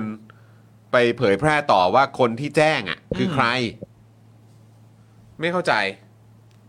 แปลกดีนะฮะ เออแปลกจังนะครับอ่ะมีข้อมูลเพิ่มเติมหน่อยนะครับ ประเด็นของเยาวชนที่ถูกดำเนินคดีม .112 นะครับจากการติดตามของศูนย์ทนายความเพื่อสิทธิมนุษยชนนะครับ ตั้งแต่ปี 63 จนถึงตอนนี้เนี่ยนะคุณผู้ชม อืม มีคนถูกดำเนินคดีม .112 ที่เป็นเด็กแล้วก็เยาวชนอายุไม่เกิน 18 ปีจำนวนอย่างน้อย 18 รายนะครับ ครับ ในจำนวน 21 คดีครับ เด็กและเยาวชนโดนนะครับ ไป 21 คดี โดนไป 18 รายนะครับ เด็กอายุต่ำกว่า 18 ปีนะครับครับจำนวนนี้เป็นเยาวชนอายุ 14 ปี 4 รายนะครับ อืม โดยผู้ถูกดำเนินคดีที่อายุน้อยที่สุดเท่าที่ทราบข้อมูลคือ 14 ปี 7 เดือนครับ ครับ นะครับก็คือ 14 ปีครึ่งอ่ะ อืม นิดๆนะครับ แล้วเอ่อถ้าเกิดว่าเราย้อนกันดูนะครับ ข่าวที่ผ่านมาของคนที่ชื่อว่าอานนท์กลิ่นแก้วเนี่ยนะครับ เมื่อก่อนเนี่ยเข้าใจว่าเป็นกาดกปปสนะตอนปี 57 มีข่าวว่าพลตำรวจเอกสมยศพุ่มพันธ์ม่วง รองผู้บัญชาการตำรวจแห่งชาติในขณะนั้น แถลงผลการจับกลุ่มอานนท์กลิ่นแก้ว หัวหน้ากาดกปปสนะครับ ผู้ต้องหาก่อเหตุทำร้ายเจ้าหน้าที่ตำรวจทหารและปล้นปืนของตำรวจหลายเหตุการณ์ที่ย่านแจ้งวัฒนะ ขณะที่มีเหตุการณ์ชุมนุมการเมืองของกลุ่มกปปสที่เวทีแจ้งวัฒนะด้วยนะ ครับ โดยหนึ่งในคดีนี้นะครับก็คือเหตุการณ์ที่กาดกปปสรุมกระทืบพันเอกที่ลงจากรถ ไปยกกรวยขวางถนน ก่อนถูกกลุ่มชายชะกันที่เป็นกาดกปปสใช้ปืนยิงขู่ และนำตัวไปรุมทำร้ายที่ลานจอดรถอาคาร A ศูนย์ราชการ ซึ่งหลังเกิดเหตุอานนท์หลบหนีไปพักอยู่ที่วัดอ้อน้อย จังหวัดนครปฐมของพุทธอิสระ ก่อนหนีลงใต้กบดานในพื้นที่จังหวัดพัทลุง และจังหวัดนครศรีธรรมราชจนถูกจับกุม โดยอานนท์ได้ขอขมาต่อแม่ของพันเอกที่ถูกทำร้ายด้วยนะครับ ครับ ผม อันนี้ก็เป็นข่าวเก่านะครับ ก็ อ่า จะได้รู้ว่าอานนท์คนนี้คือใคร อ่า อืมนคบ ทำอะไรมาบ้าง นะครับผมนะ เออ เป็นไงฮะ คอมเมนต์อ่ะเมื่อสักครู่นี้มีซูเปอร์แชทเข้ามาด้วยนะครับ คุณผู้ชมนะครับ เข้ามาเป็นเงินดอลลาร์ใช่ไหมฮะเมื่อสักครู่นี้อยู่ไหนเอ่ยเดี๋ยวหาก่อนปุ๊บอ่านี่ไงนี่ไงคุณวัสสักนะครับนะฮะ9.99 ดอลลาร์ขอบพระคุณนะครับ ขอบคุณครับ ขอบคุณนะครับผม มีคอมเมนต์ตามมานะครับ เดี๋ยว ตา ผม ม มา เปิด ว่า ให้ ไหนไหนไหนไหนไหน เห็นว่าบอกว่าแจ้งไปแจ้งอะไรนะถามทางสถานทูตเรื่องเลือกเลือกตั้งล่วงหน้า อ๋อนี่ไง โอเคโอเค กลุ่มเพื่อนๆที่สหรัฐตอนนี้ก็รอลงทะเบียนเลือกตั้งนอกราชอาณาจักรแล้วค่ะตื่นเต้นมาก วันนี้โทรไปสถานทูตเขาให้โทรกลับมาเช็คอีกที กลางเดือนหน้า โอ้ยขอบคุณมากนะครับ อืม นะ แจ๋ ฮะ ว ช่วย แจ๋วเลยแจ๋วเลย ใช้ อัปเดตกัน สิทธิ์ใช้ นะค เสี รั ย บ งกันด้วยนะครับ อัปเดตกันนะฮะใครอยู่เอ่อประเทศอะไรก็แล้วแต่เนอะ ไปไปใช้สิทธิ์กัน ไปใช้ ครับ สิทธิ์กันแล้วก็มี ไปใช้ อัปเด สิทธิ์ ต กัน อะไรจากประเทศที่อยู่นะตอนนี้แล้วว่ามันต้องมีระบบอะไรต่างๆนานายังไงบ้างก็แจ้งกันนะครับ ใช่ เราก็อยา นะ ก ครับ รู้เหมือนกัน แล้วก็ต้องต้องคอยติดตามกันด้วยในในประเด็นของเอ่อการเลือกตั้งล่วงหน้า อืม นะครับนอกเขตพื้นที่อะไรต่างๆด้วย ถูกต้อง นะครับ เพราะว่าหลาย ๆ ท่านก็อาจจะแบบโอ้ยติดภารกิจอาจจะเดินทางแบบว่าไม่ค่อยสะดวกอะไรแบบนี้ด้วย อืม นะครับ ก็ติดตามกันให้ดีๆนะครับจะได้ไม่พลาดโอกาสการออกไปใช้สิทธิ์ด้วยนะครับ ครับ คุณแพมบอกว่าผมเพิ่งฟังป้าเสรีพูดในรายการสุมหัวคิดเมื่อวานเอ่อเมื่อวันก่อน ตอนที่แกให้สัมภาษณ์กับคุณปลื้มครับพี่จอด เป็นยังไงบ้างครับ นะครับ ก็คือประเด็นนี้ป่ะฮะเรื่องของการ ร่วมรัฐบาลกับใครอะไรยังไง ใช่ไหมฮะเออครับผม แต่ก็ป้าแต่ป้าเสรีนี่คนก็ย้อนกลับไปจนถึงปี 49 เลยนะครับ เออ นะครับก็เอ่อนั่นแหละครับ คุณสิวาบอกว่าฝึกกากบาทแล้วครับตอนนี้ อ่าฝึกกากบาทแล้ว ต้องใช้ทักษะนะฮะ ครับผม กาให้เต็มช่อง กาจากอะไรมุมมุมทะแย ง ทะแยงจากมุมหนึ่งไปสู่อีกมุมหนึ่ง และทำซ้ำอีกครั้งหนึ่ง เออแล้วก็ ในทิศทางคนละทิศทาง แแล้ว กัน มีการตัดกันที่ตรงกลางพอดี ใช่ โอ้ยอ่าน ครับผม อ่านเจตนาก็ไม่เป็น ครับผม บัตรเสียบัตรเสีย ภา พี่ ษี แต้ม ภาษีนะครับ คุณกัญญาบอกว่าลูกสาวจะไปอเมริกา 3 เดือนเขาจะห่วงเลือกตั้ง เอ้ยเขาห่วงเลือกตั้งว่าจะทำยังไงได้บ้าง เออนะครับ เดี๋ยวต้องติดตามกันนะครับ ครับ เอ่อคุณสุพันธ์นีบอกว่าคราวที่แล้วเลือกตั้งล่วงหน้าไป ไม่แน่ใจว่าเสียงถึงไทยไหมถูกนับด้วยไหม ใช่ครั้งนี้นะฮะ คุณสุพันธ์นีฮะมันมีความพยายามจากหลายหน่วยงานที่จะทำให้เรื่องนี้มันมันมันชัดเจนและมันตรวจสอบได้ยิ่งขึ้น ครับ นะครับผมเพราะว่าการเลือกตั้งล่วงหน้าครั้งที่แล้วก็เป็นประเด็นที่หนัก ครับ มาก ครับ นะฮะ หลายดอกมากครับ ครับ หลายเรื่องมากด้วยนะครับ อ่ะ คราวนี้มาที่ประเด็นของนักกิจกรรมที่ถูกดำเนินคดีทางการเมืองกันหน่อยดีกว่า ใช่ครับ วันนี้นะครับ แบมกับตะวันนะฮะอดอาหารเป็นวันที่ 33 แล้วนะครับ โดยมีคำชี้แจงของตะวัน และก็แบมจากการเข้าเยี่ยมของทนายความนะครับ ระบุว่าตะวันกับแบมมีความประสงค์ที่จะขอโทษโรงพยาบาลธรรมศาสตร์อย่างเป็นทางการ เนื่องจากการคุกคามของตำรวจสันติบาล สร้างความเดือดร้อนให้กับทางโรงพยาบาลและบุคลากร โดยทั้งคู่จะพยายามเร่งเตรียมตัวเพื่อออกจากโรงพยาบาลอย่างเร็วที่สุด เพื่อไม่ให้สันติบาลเหล่านี้มาคุกคามโรงพยาบาลธรรมศาสตร์ได้อีก โดยทนายความได้โทรศัพท์ไปสอบถามสถานีตำรวจภูทรคลองหลวง และได้รับการยืนยันว่าไม่ใช่เจ้าหน้าที่สถานีตำรวจภูทรคลองหลวงแต่อย่างใด ขณะที่ทนายด่างนะครับให้สัมภาษณ์ว่ามีตำรวจสันติบาลไปคุกคามตะวันกับแบม โดยการไปถามผู้ปกครองของทั้งคู่ว่าแบบนี้ครับ ไปถามว่าอดอาหารจริงไหม ไปถามผู้ปกครองครับ ของตะวันกับแบมว่าอดอาหารจริงไหมครับ สำหรับการเอ่อเตรียมตัวเพื่อออกจากโรงพยาบาลนะครับแบมกับตะวันแจ้งว่า มีความล่าช้าเนื่องจากการตระเตรียมอุปกรณ์ แต่เมื่อเกิดสถานการณ์เช่นนี้ขึ้นแล้วก็ต้องพยายามเร่งให้ถึงที่สุดนะครับ โดยปัจจุบันครับยังมีนักกิจกรรมถูกกุมขังทั้งหมด 3 รายนะครับโดยทนายได้ยื่นประกันตัวทั้ง 3 คนไปแล้วเมื่อวันจันทร์ที่ผ่านมา ได้แก่คุณคทาธรนะครับที่ถูกจับนะฮะในกรณีมีระเบิดไว้ในครอบครอง ซึ่งคุณคทาธรนะฮะกลายเป็นผู้ต้องขังที่ถูกคุมขัง และไม่ได้รับสิทธิประกันตัวยาวนานที่สุดในรอบปีครับนั่นก็คือถูกคุมขังมาแล้ว 318 วันครับ อีก 2 คนนะครับก็คือคุณธีรนัยกับคุณชัยพรนะครับซึ่งถูกคุมขังเอ่อถูกจับนะครับเอ่อจากกรณีพกพาระเบิดปิงปองไว้ในครอบครอง โดยสารอาญาได้มีคำพิพากษาเมื่อวันที่ 15 กุมภาพันธ์ 2566 นะครับลงโทษจำคุก 6 ปี แต่ทั้งคู่ให้การรับสารภาพจึงลดโทษกึ่งหนึ่ง เหลือจำคุก 3 ปี ไม่รอลงอาญา และไม่ได้รับการประกันตัวในระหว่างอุทธรณ์คำพิพากษานะครับ ในขณะที่คุณบัสบาสมงคลครับได้อดอาหารหน้าศาลอาญาเป็นวันที่ 22 แล้วเพื่อสนับสนุนข้อเรียกร้องของตะวันกับแบมนะครับ เอาละครับ โอ้โห แหมคอมเมนต์มานะครับ เดือดคุณเลยฮะ อากิโกะบอกว่าหีบบัตรเลือกตั้งประเทศเราผสมพันธุ์กันได้ด้วย ชั่วข้ามคืนออกลูกออกหลานบัตรเขย่งเออมันก็เป็นประเด็นที่หลายต่อหลายคนก็จับตามองจริง ๆ นะครับ ไม่ได้ครับ ถามไม่ได้ต้องจำเลขแม่นถึงจะก าถูกก็เลย รายการอาจารย์ซิโร่จบแล้วมาฟังรายการนี้ต่อคุณสราวุธบอกมาขอบคุณนะครับ ครับผม นะฮะอ่าคุณผู้ชมอย่าลืมนะครับว่าคุณผู้ชมสามารถเติมพลังให้กับพวกเรานะครับมาเป็นท่อนำเลี้ยงให้กับพวกเราก่อนนะครับนะฮะผ่านทางเอ่อเครือข่ายโทรศัพท์มือถือ ผูกไว้กับค่าโทรศัพท์รายเดือนได้เลยนะครับเดือนละ 149 บาทนะครับ ครับ ใครที่รู้สึกว่า โอ้โห บางทีสมัครเมมเบอร์ใน YouTube มันแบบโอ้ยหลายขั้นตอนนะครับแล้วก็บางทีได้บ้างไม่ได้บ้างนะครับในเอ่อมาเป็นซัพพอร์เตอร์นะครับใน Facebook เนี่ยก็อาจจะเจอปัญหาอาจจะเจอข้อติดขัดอะไรนะครับก็ถ้าใครไม่เจอนะฮะข้อติดขัด เอ่อดังกล่าวเนี่ยนะครับก็มาเป็นเมมเบอร์เป็นสปอร์เตอร์ได้นะครับ ครับ ส่วนใครที่แบบว่าโอ้ยอยากจะได้แบบขั้นตอนง่ายๆ อยากสนับสนุนอยากเป็นท่อนำเลี้ยงให้กับพวกเราก็ผูกไว้กับค่าโทรศัพท์มือถือรายเดือนเลย แพ็กเกจเริ่มต้นนะครับเดือนละ 149 บาทนะครับ ใครใช้ AS ใครใช้ d t แทนะครับก็สามารถกดดอกจัน 489-912-411 แล้วก็โทรออกได้เลยนะครับ ครับผม นะครับ ครับแล้วก็เติมพลังให้กับพวกเราแบบรายวันได้นะครับ ผ่านทางบัญชีกสิกรไทยนะครับ 0698975539 นั่นเอง หรือสแกนเคอร์โคดด้านล่างตรงนี้เลยนะครับ ครับ นี่นะครับผมนะฮะขอบคุณคุณจันเอ๋ยจันเจ้าด้วยนะครับ กลับมาแล้วกับเมมเบอร์ 17 เดือน ขอบคุณครับผมนะครับ คุณสุชิเอ่อคุณทัศนชัยบอกว่า โอ้ยทำมันกาแล้วลำบากเนี่ย เอาตรายางปั๊มเลยครับ นะฮะเอ่อ คุณพลอยรุ้งบอกว่าตำรวจจะเอาผิดให้ได้เลยสินะ เออ นะครับทำแล้วทำอยู่ทำต่อทำถึง 5%ไหมปฏิรูปก่อนเลือกตั้งไม่ทำปราบคอร์รัปชันไม่ทำแก่ไฟ น้ำมันแพงไม่ทำเน้นปราบฝ่ายตรงข้ามนะครับ คุณนิวเคลียร์บอกมา คุณวสันต์บอกว่าที่อเมริกาเนี่ยหลังเลือกตั้งเราสามารถเข้าไปในระบบของเมืองเพื่อเช็คได้เลยว่า บัตรเลือกตั้งของเราถูกบันทึกด้วยหรือไม่ การมีระบบเลือกตั้งที่ดีมันโปร่งใสทุกขั้นตอนจริง ครับ ๆ นั่นสิครับ ใช่ครับ นั่นสิครับ คุณวสาครับ คุณได้เห็นป้ายที่เขาแชร์กันตอนนี้ปะ ครับ ที่ไม่อยู่ฝั่งประชาธิปไตยไม่อยู่ฝั่งเผด็จการอะ อ๋อเห็นอยู่เห็นอยู่ เขา ออ ชี้แจงแล้วนะ ว่า เนี่ย เขาเขาชี้แจงว่าอะไร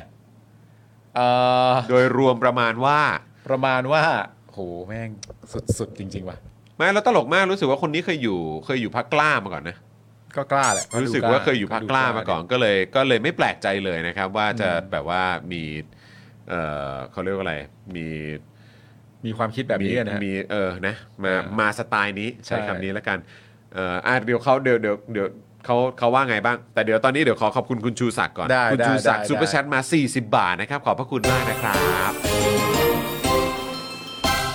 ขอบคุณนะครับ อืมนะฮะ คุณตั้งใจฟังอันนี้ให้ดี อ่ะเขาว่าไงเขาว่าไง เขาบอกว่า ฝั่งที่ถูกยัดเยียดให้เป็นฝั่งเผด็จการ ยัดเยียดว่ะ เออ เชี่ย จะถูกยัดเยียดเนาะ จั่วหัวมาก็อันนี้แล้วเหรอ ครับผม มีฝั่งที่ถูกยัดเยียดให้เป็นเผด็จการด้วยเหรอ โอ้โห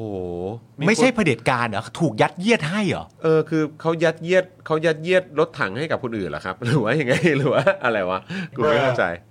ฝั่งที่ถูกยัดเยียดให้เป็นเผดมีฝั่งที่ถูกยัดเยียดให้เป็นเผด็จการด้วยเหรอ คือมึงเอาอะไรมาพูดวะเออ เชี่ย อ่ะแล้วไงแล้วไงเออสามารถแบบพลิกขาวเป็นดำนะเอ้ยพลิกดำเป็นขาวได้นะ ฝั่งที่ถูกยัดเยียดให้เป็นฝั่งเผด็จการ แต่ชนะมาจากการเลือกตั้งปี ชนะยังไงวะ 62 จัดตั้งรัฐบาลเสียงข้างมาก ถูกตามคันลองประชาธิปไตย อันมีพระมหากษัตริย์เป็นประมุขทุกอย่าง อีกฝั่งเคลมตัวเองว่าเป็นฝั่งประชาธิปไตย ถึงเวลาไม่มาเสนอหน้าในการทำหน้าที่นิติบัญญัติในสภา แบบมี 200สอสอโผล่มา 10 คน สภาล่มร่วม 40 ครั้ง เสียหายเกิน 140 ล้าน แบบนี้ยังเคลมประชาธิปไตยได้เหรอครับ ฝั่งประชาธิปไตยที่พร้อมขับไล่เผาผีคนเห็นต่าง บ้างพยายามฉีกกฎหมายทำลายกฎระเบียบ ด่าทอบรรพบุรุษ วัฒนธรรม สถาบันเบื้องสูง ท่านนี่คือสิ่งเท่ๆที่เรียกว่าฝั่งประชาธิปไตย ผมขอกองมันไว้ตรงนั้นครับ ชัดๆนะครับ ฝั่งผมคือฝั่งทำงานเพื่อประโยชน์สูงสุดของปวงชน อุ้มชูทุกสถาบัน ดันเศรษฐกิจด้วยนวัตกรรม พอทีดราม่าไร้ปัญญาปลุกปั่นแบบนี้ อันนี้คือถ้าเกิดว่าไปดูชื่อเขานะครับ แล้วลองไปเสิร์ชดูนะครับเขาก็ไปให้สัมภาษณ์ว่าเหมือนแบบอารมณ์ว่าแบบได้รับแบบเหมือนอารมณ์ว่าเป็นตัวแทนคนรุ่นใหม่อะไรอย่างเงี้ยเราก็โอ้นี่คือตัวแทนคนรุ่นใหม่ว่ะเออครับผมเออนะครับ ก็จริง ๆ แล้วอ่านแล้วก็ได้คำสรุปแค่คำเดียวนะฮะว่า ครับ มีอยู่จริงฮะ มีอยู่จริงครับ ต้องใช้คำนี้จริงๆฮะ มีอยู่จริง มีอยู่จริงนะฮะ อืม อ่านอย่างนี้ตอนแรกนึกว่าตัวการ์ตูนไม่ใช่นะฮะ ครับ อย่างนี้มีอยู่จริงฮะ มีอยู่จริงครับ เออ เฮ้ยเชิญเขามาสัมภาษณ์ไหม มาก เอาไหม เอา เอาไหม เอา เออนะ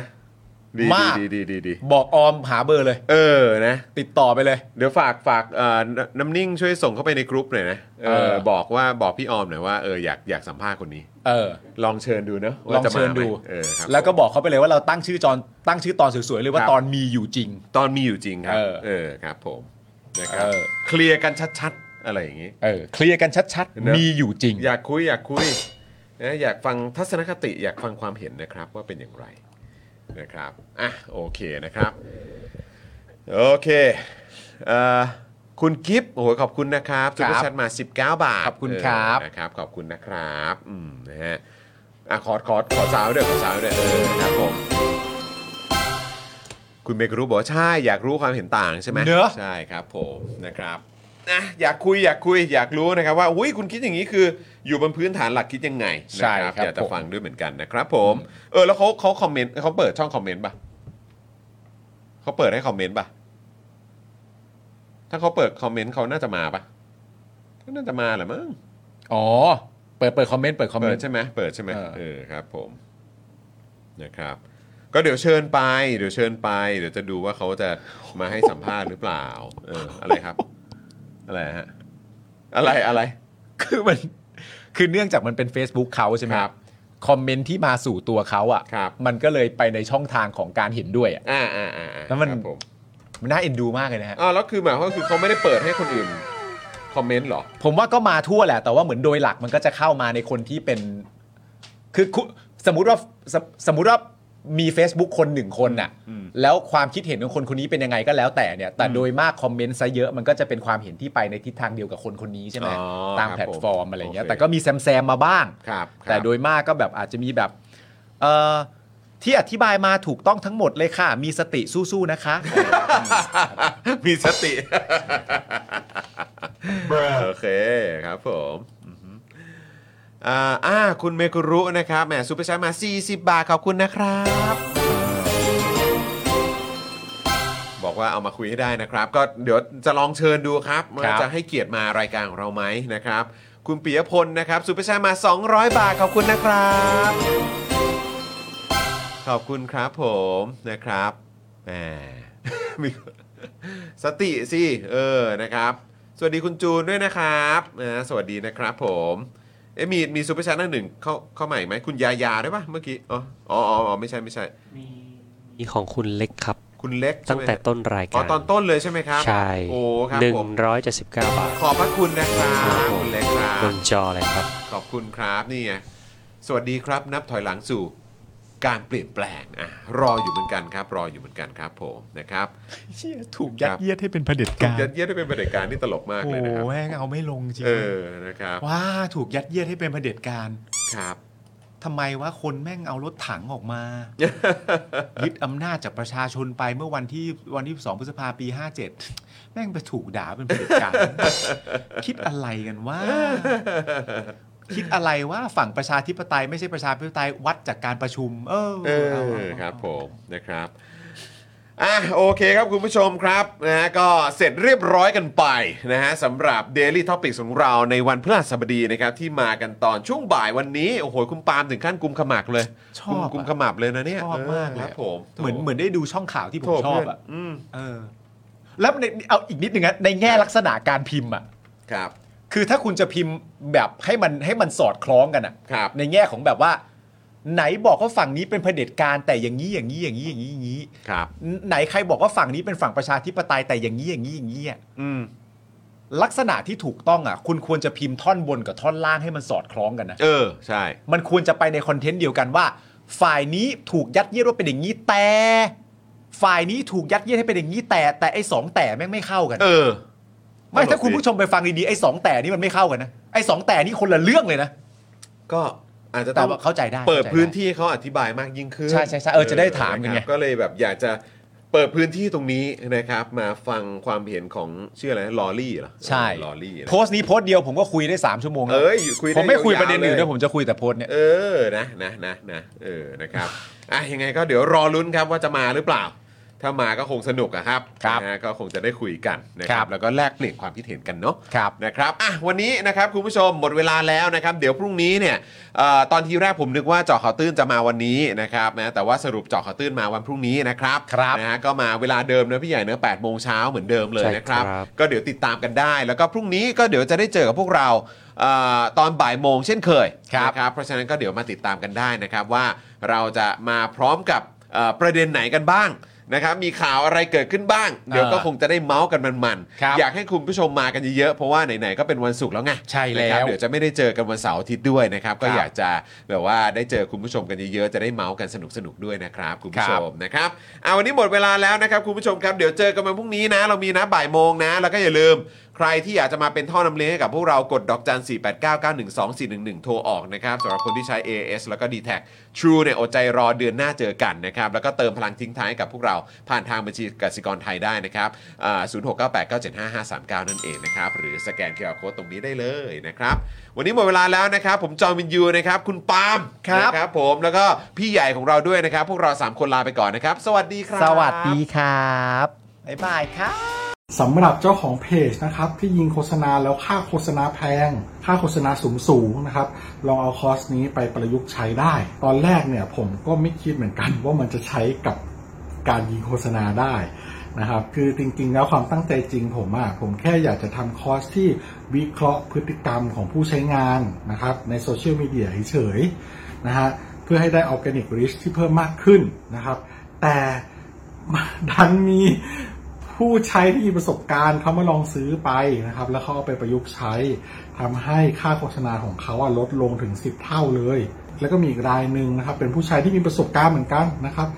ซื้อเอาไปประยุกต์ใช้ปรากฏว่าพอปรับใช้ตามคอร์สนี้แล้วอ่ะเขาบอกว่าพอเขาหยุดแอดน่ะลิสต์มันไม่ค่อยตกเขาส่งรีวิวมาให้ดูด้วยนะครับ ถ้าท่านอยากทราบว่ารีวิวอยู่ตรงไหนก็ไปดูในโพสต์ข้างล่างได้นะครับผมโพสต์ไว้แล้วนะฮะ หลาย ๆ ท่านเนี่ยซื้อไปแล้วอ่ะ แล้วเขาปรับได้ภายในสัปดาห์สองสัปดาห์เองผมว่าเขาเก่ง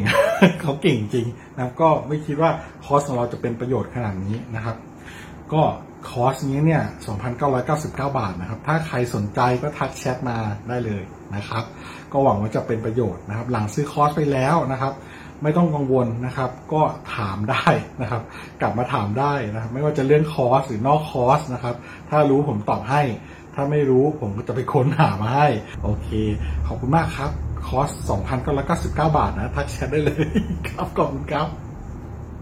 อยากจะเชิญชวนคุณผู้ชมนะคะ มาเป็นซัพพอร์ตเตอร์ให้กับช่องสป็อคดาของเราค่ะ ตอนเนี้ยทำง่ายมาก แค่คุณผู้ชมนะครับ กดดอกจันนะครับ แล้วก็ตามด้วยเบอร์ที่ขึ้นอยู่ตรงนี้ แล้วก็กดโทรออก หรือกดโทรออกข้างล่างนี้เลยก็ได้นะครับ แค่นี้เนี่ยคุณก็สามารถเป็นซัพพอร์ตเตอร์ให้กับพวกเราแบบรายเดือนได้เลยนะครับ ผ่านเบอร์โทรศัพท์มือถือนั่นเองครับ เราต้องการซัพพอร์ตเตอร์ผู้สนับสนุนเท่าไหร่นะครับ 15,000 คน ตอนนี้เรามีซัพพอร์ตเตอร์ 5,000 คน ใช่ นะ ซึ่งก็ได้บอกความต้องการนี้ไปเมื่อประมาณปีกว่าๆที่แล้วแล้ว เราก็พยายามกันนะครับ เรื่อยๆเรื่อยๆเป็น 1 3ื่นครับ ตอนนี้เหลือ 5,000นะครับ ไม่เป็นไร ครับ เรายังสู้ต่อครับอีก 10,000 คน อีก1 ะครับ 0,000 คนเท่านั้นเอง ใช่ค ใช่ รับ ก็คือเราก็พยายามจะทำให้ง่ายที่สุดนะคะ สะดวกที่สุดสำหรับคุณผู้ชมนะคะ บางทีเนี่ยอาจจะแบบว่าเออไปสมัครเป็นซัพพอร์ตเตอร์ไปทำอะไรคือแบบมันกดหลายลิงก์ ใช่ มันวุ่นวายใช่ไหม ใช่ มันบางทีแบบว่ามันไม่ค่อยแน่ใจว่าทำยังไง แต่ว่าอันเนี้ยคือง่ายมากที่สุดเลย แล้วก็ท่านใดที่สมัครแล้วนะครับ ก็สามารถไปติดตามคอนเทนต์ Exclusive นะครับ ได้ที่ Facebook Page Spoke Dark Supporter ได้เลย แล้วก็สำหรับ Supporter ท่านใด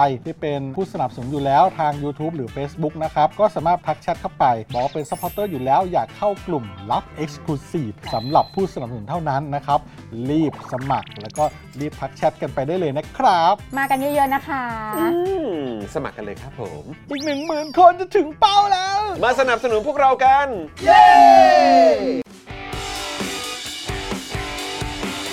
Daily t o p i c กกับจอห์นวินยู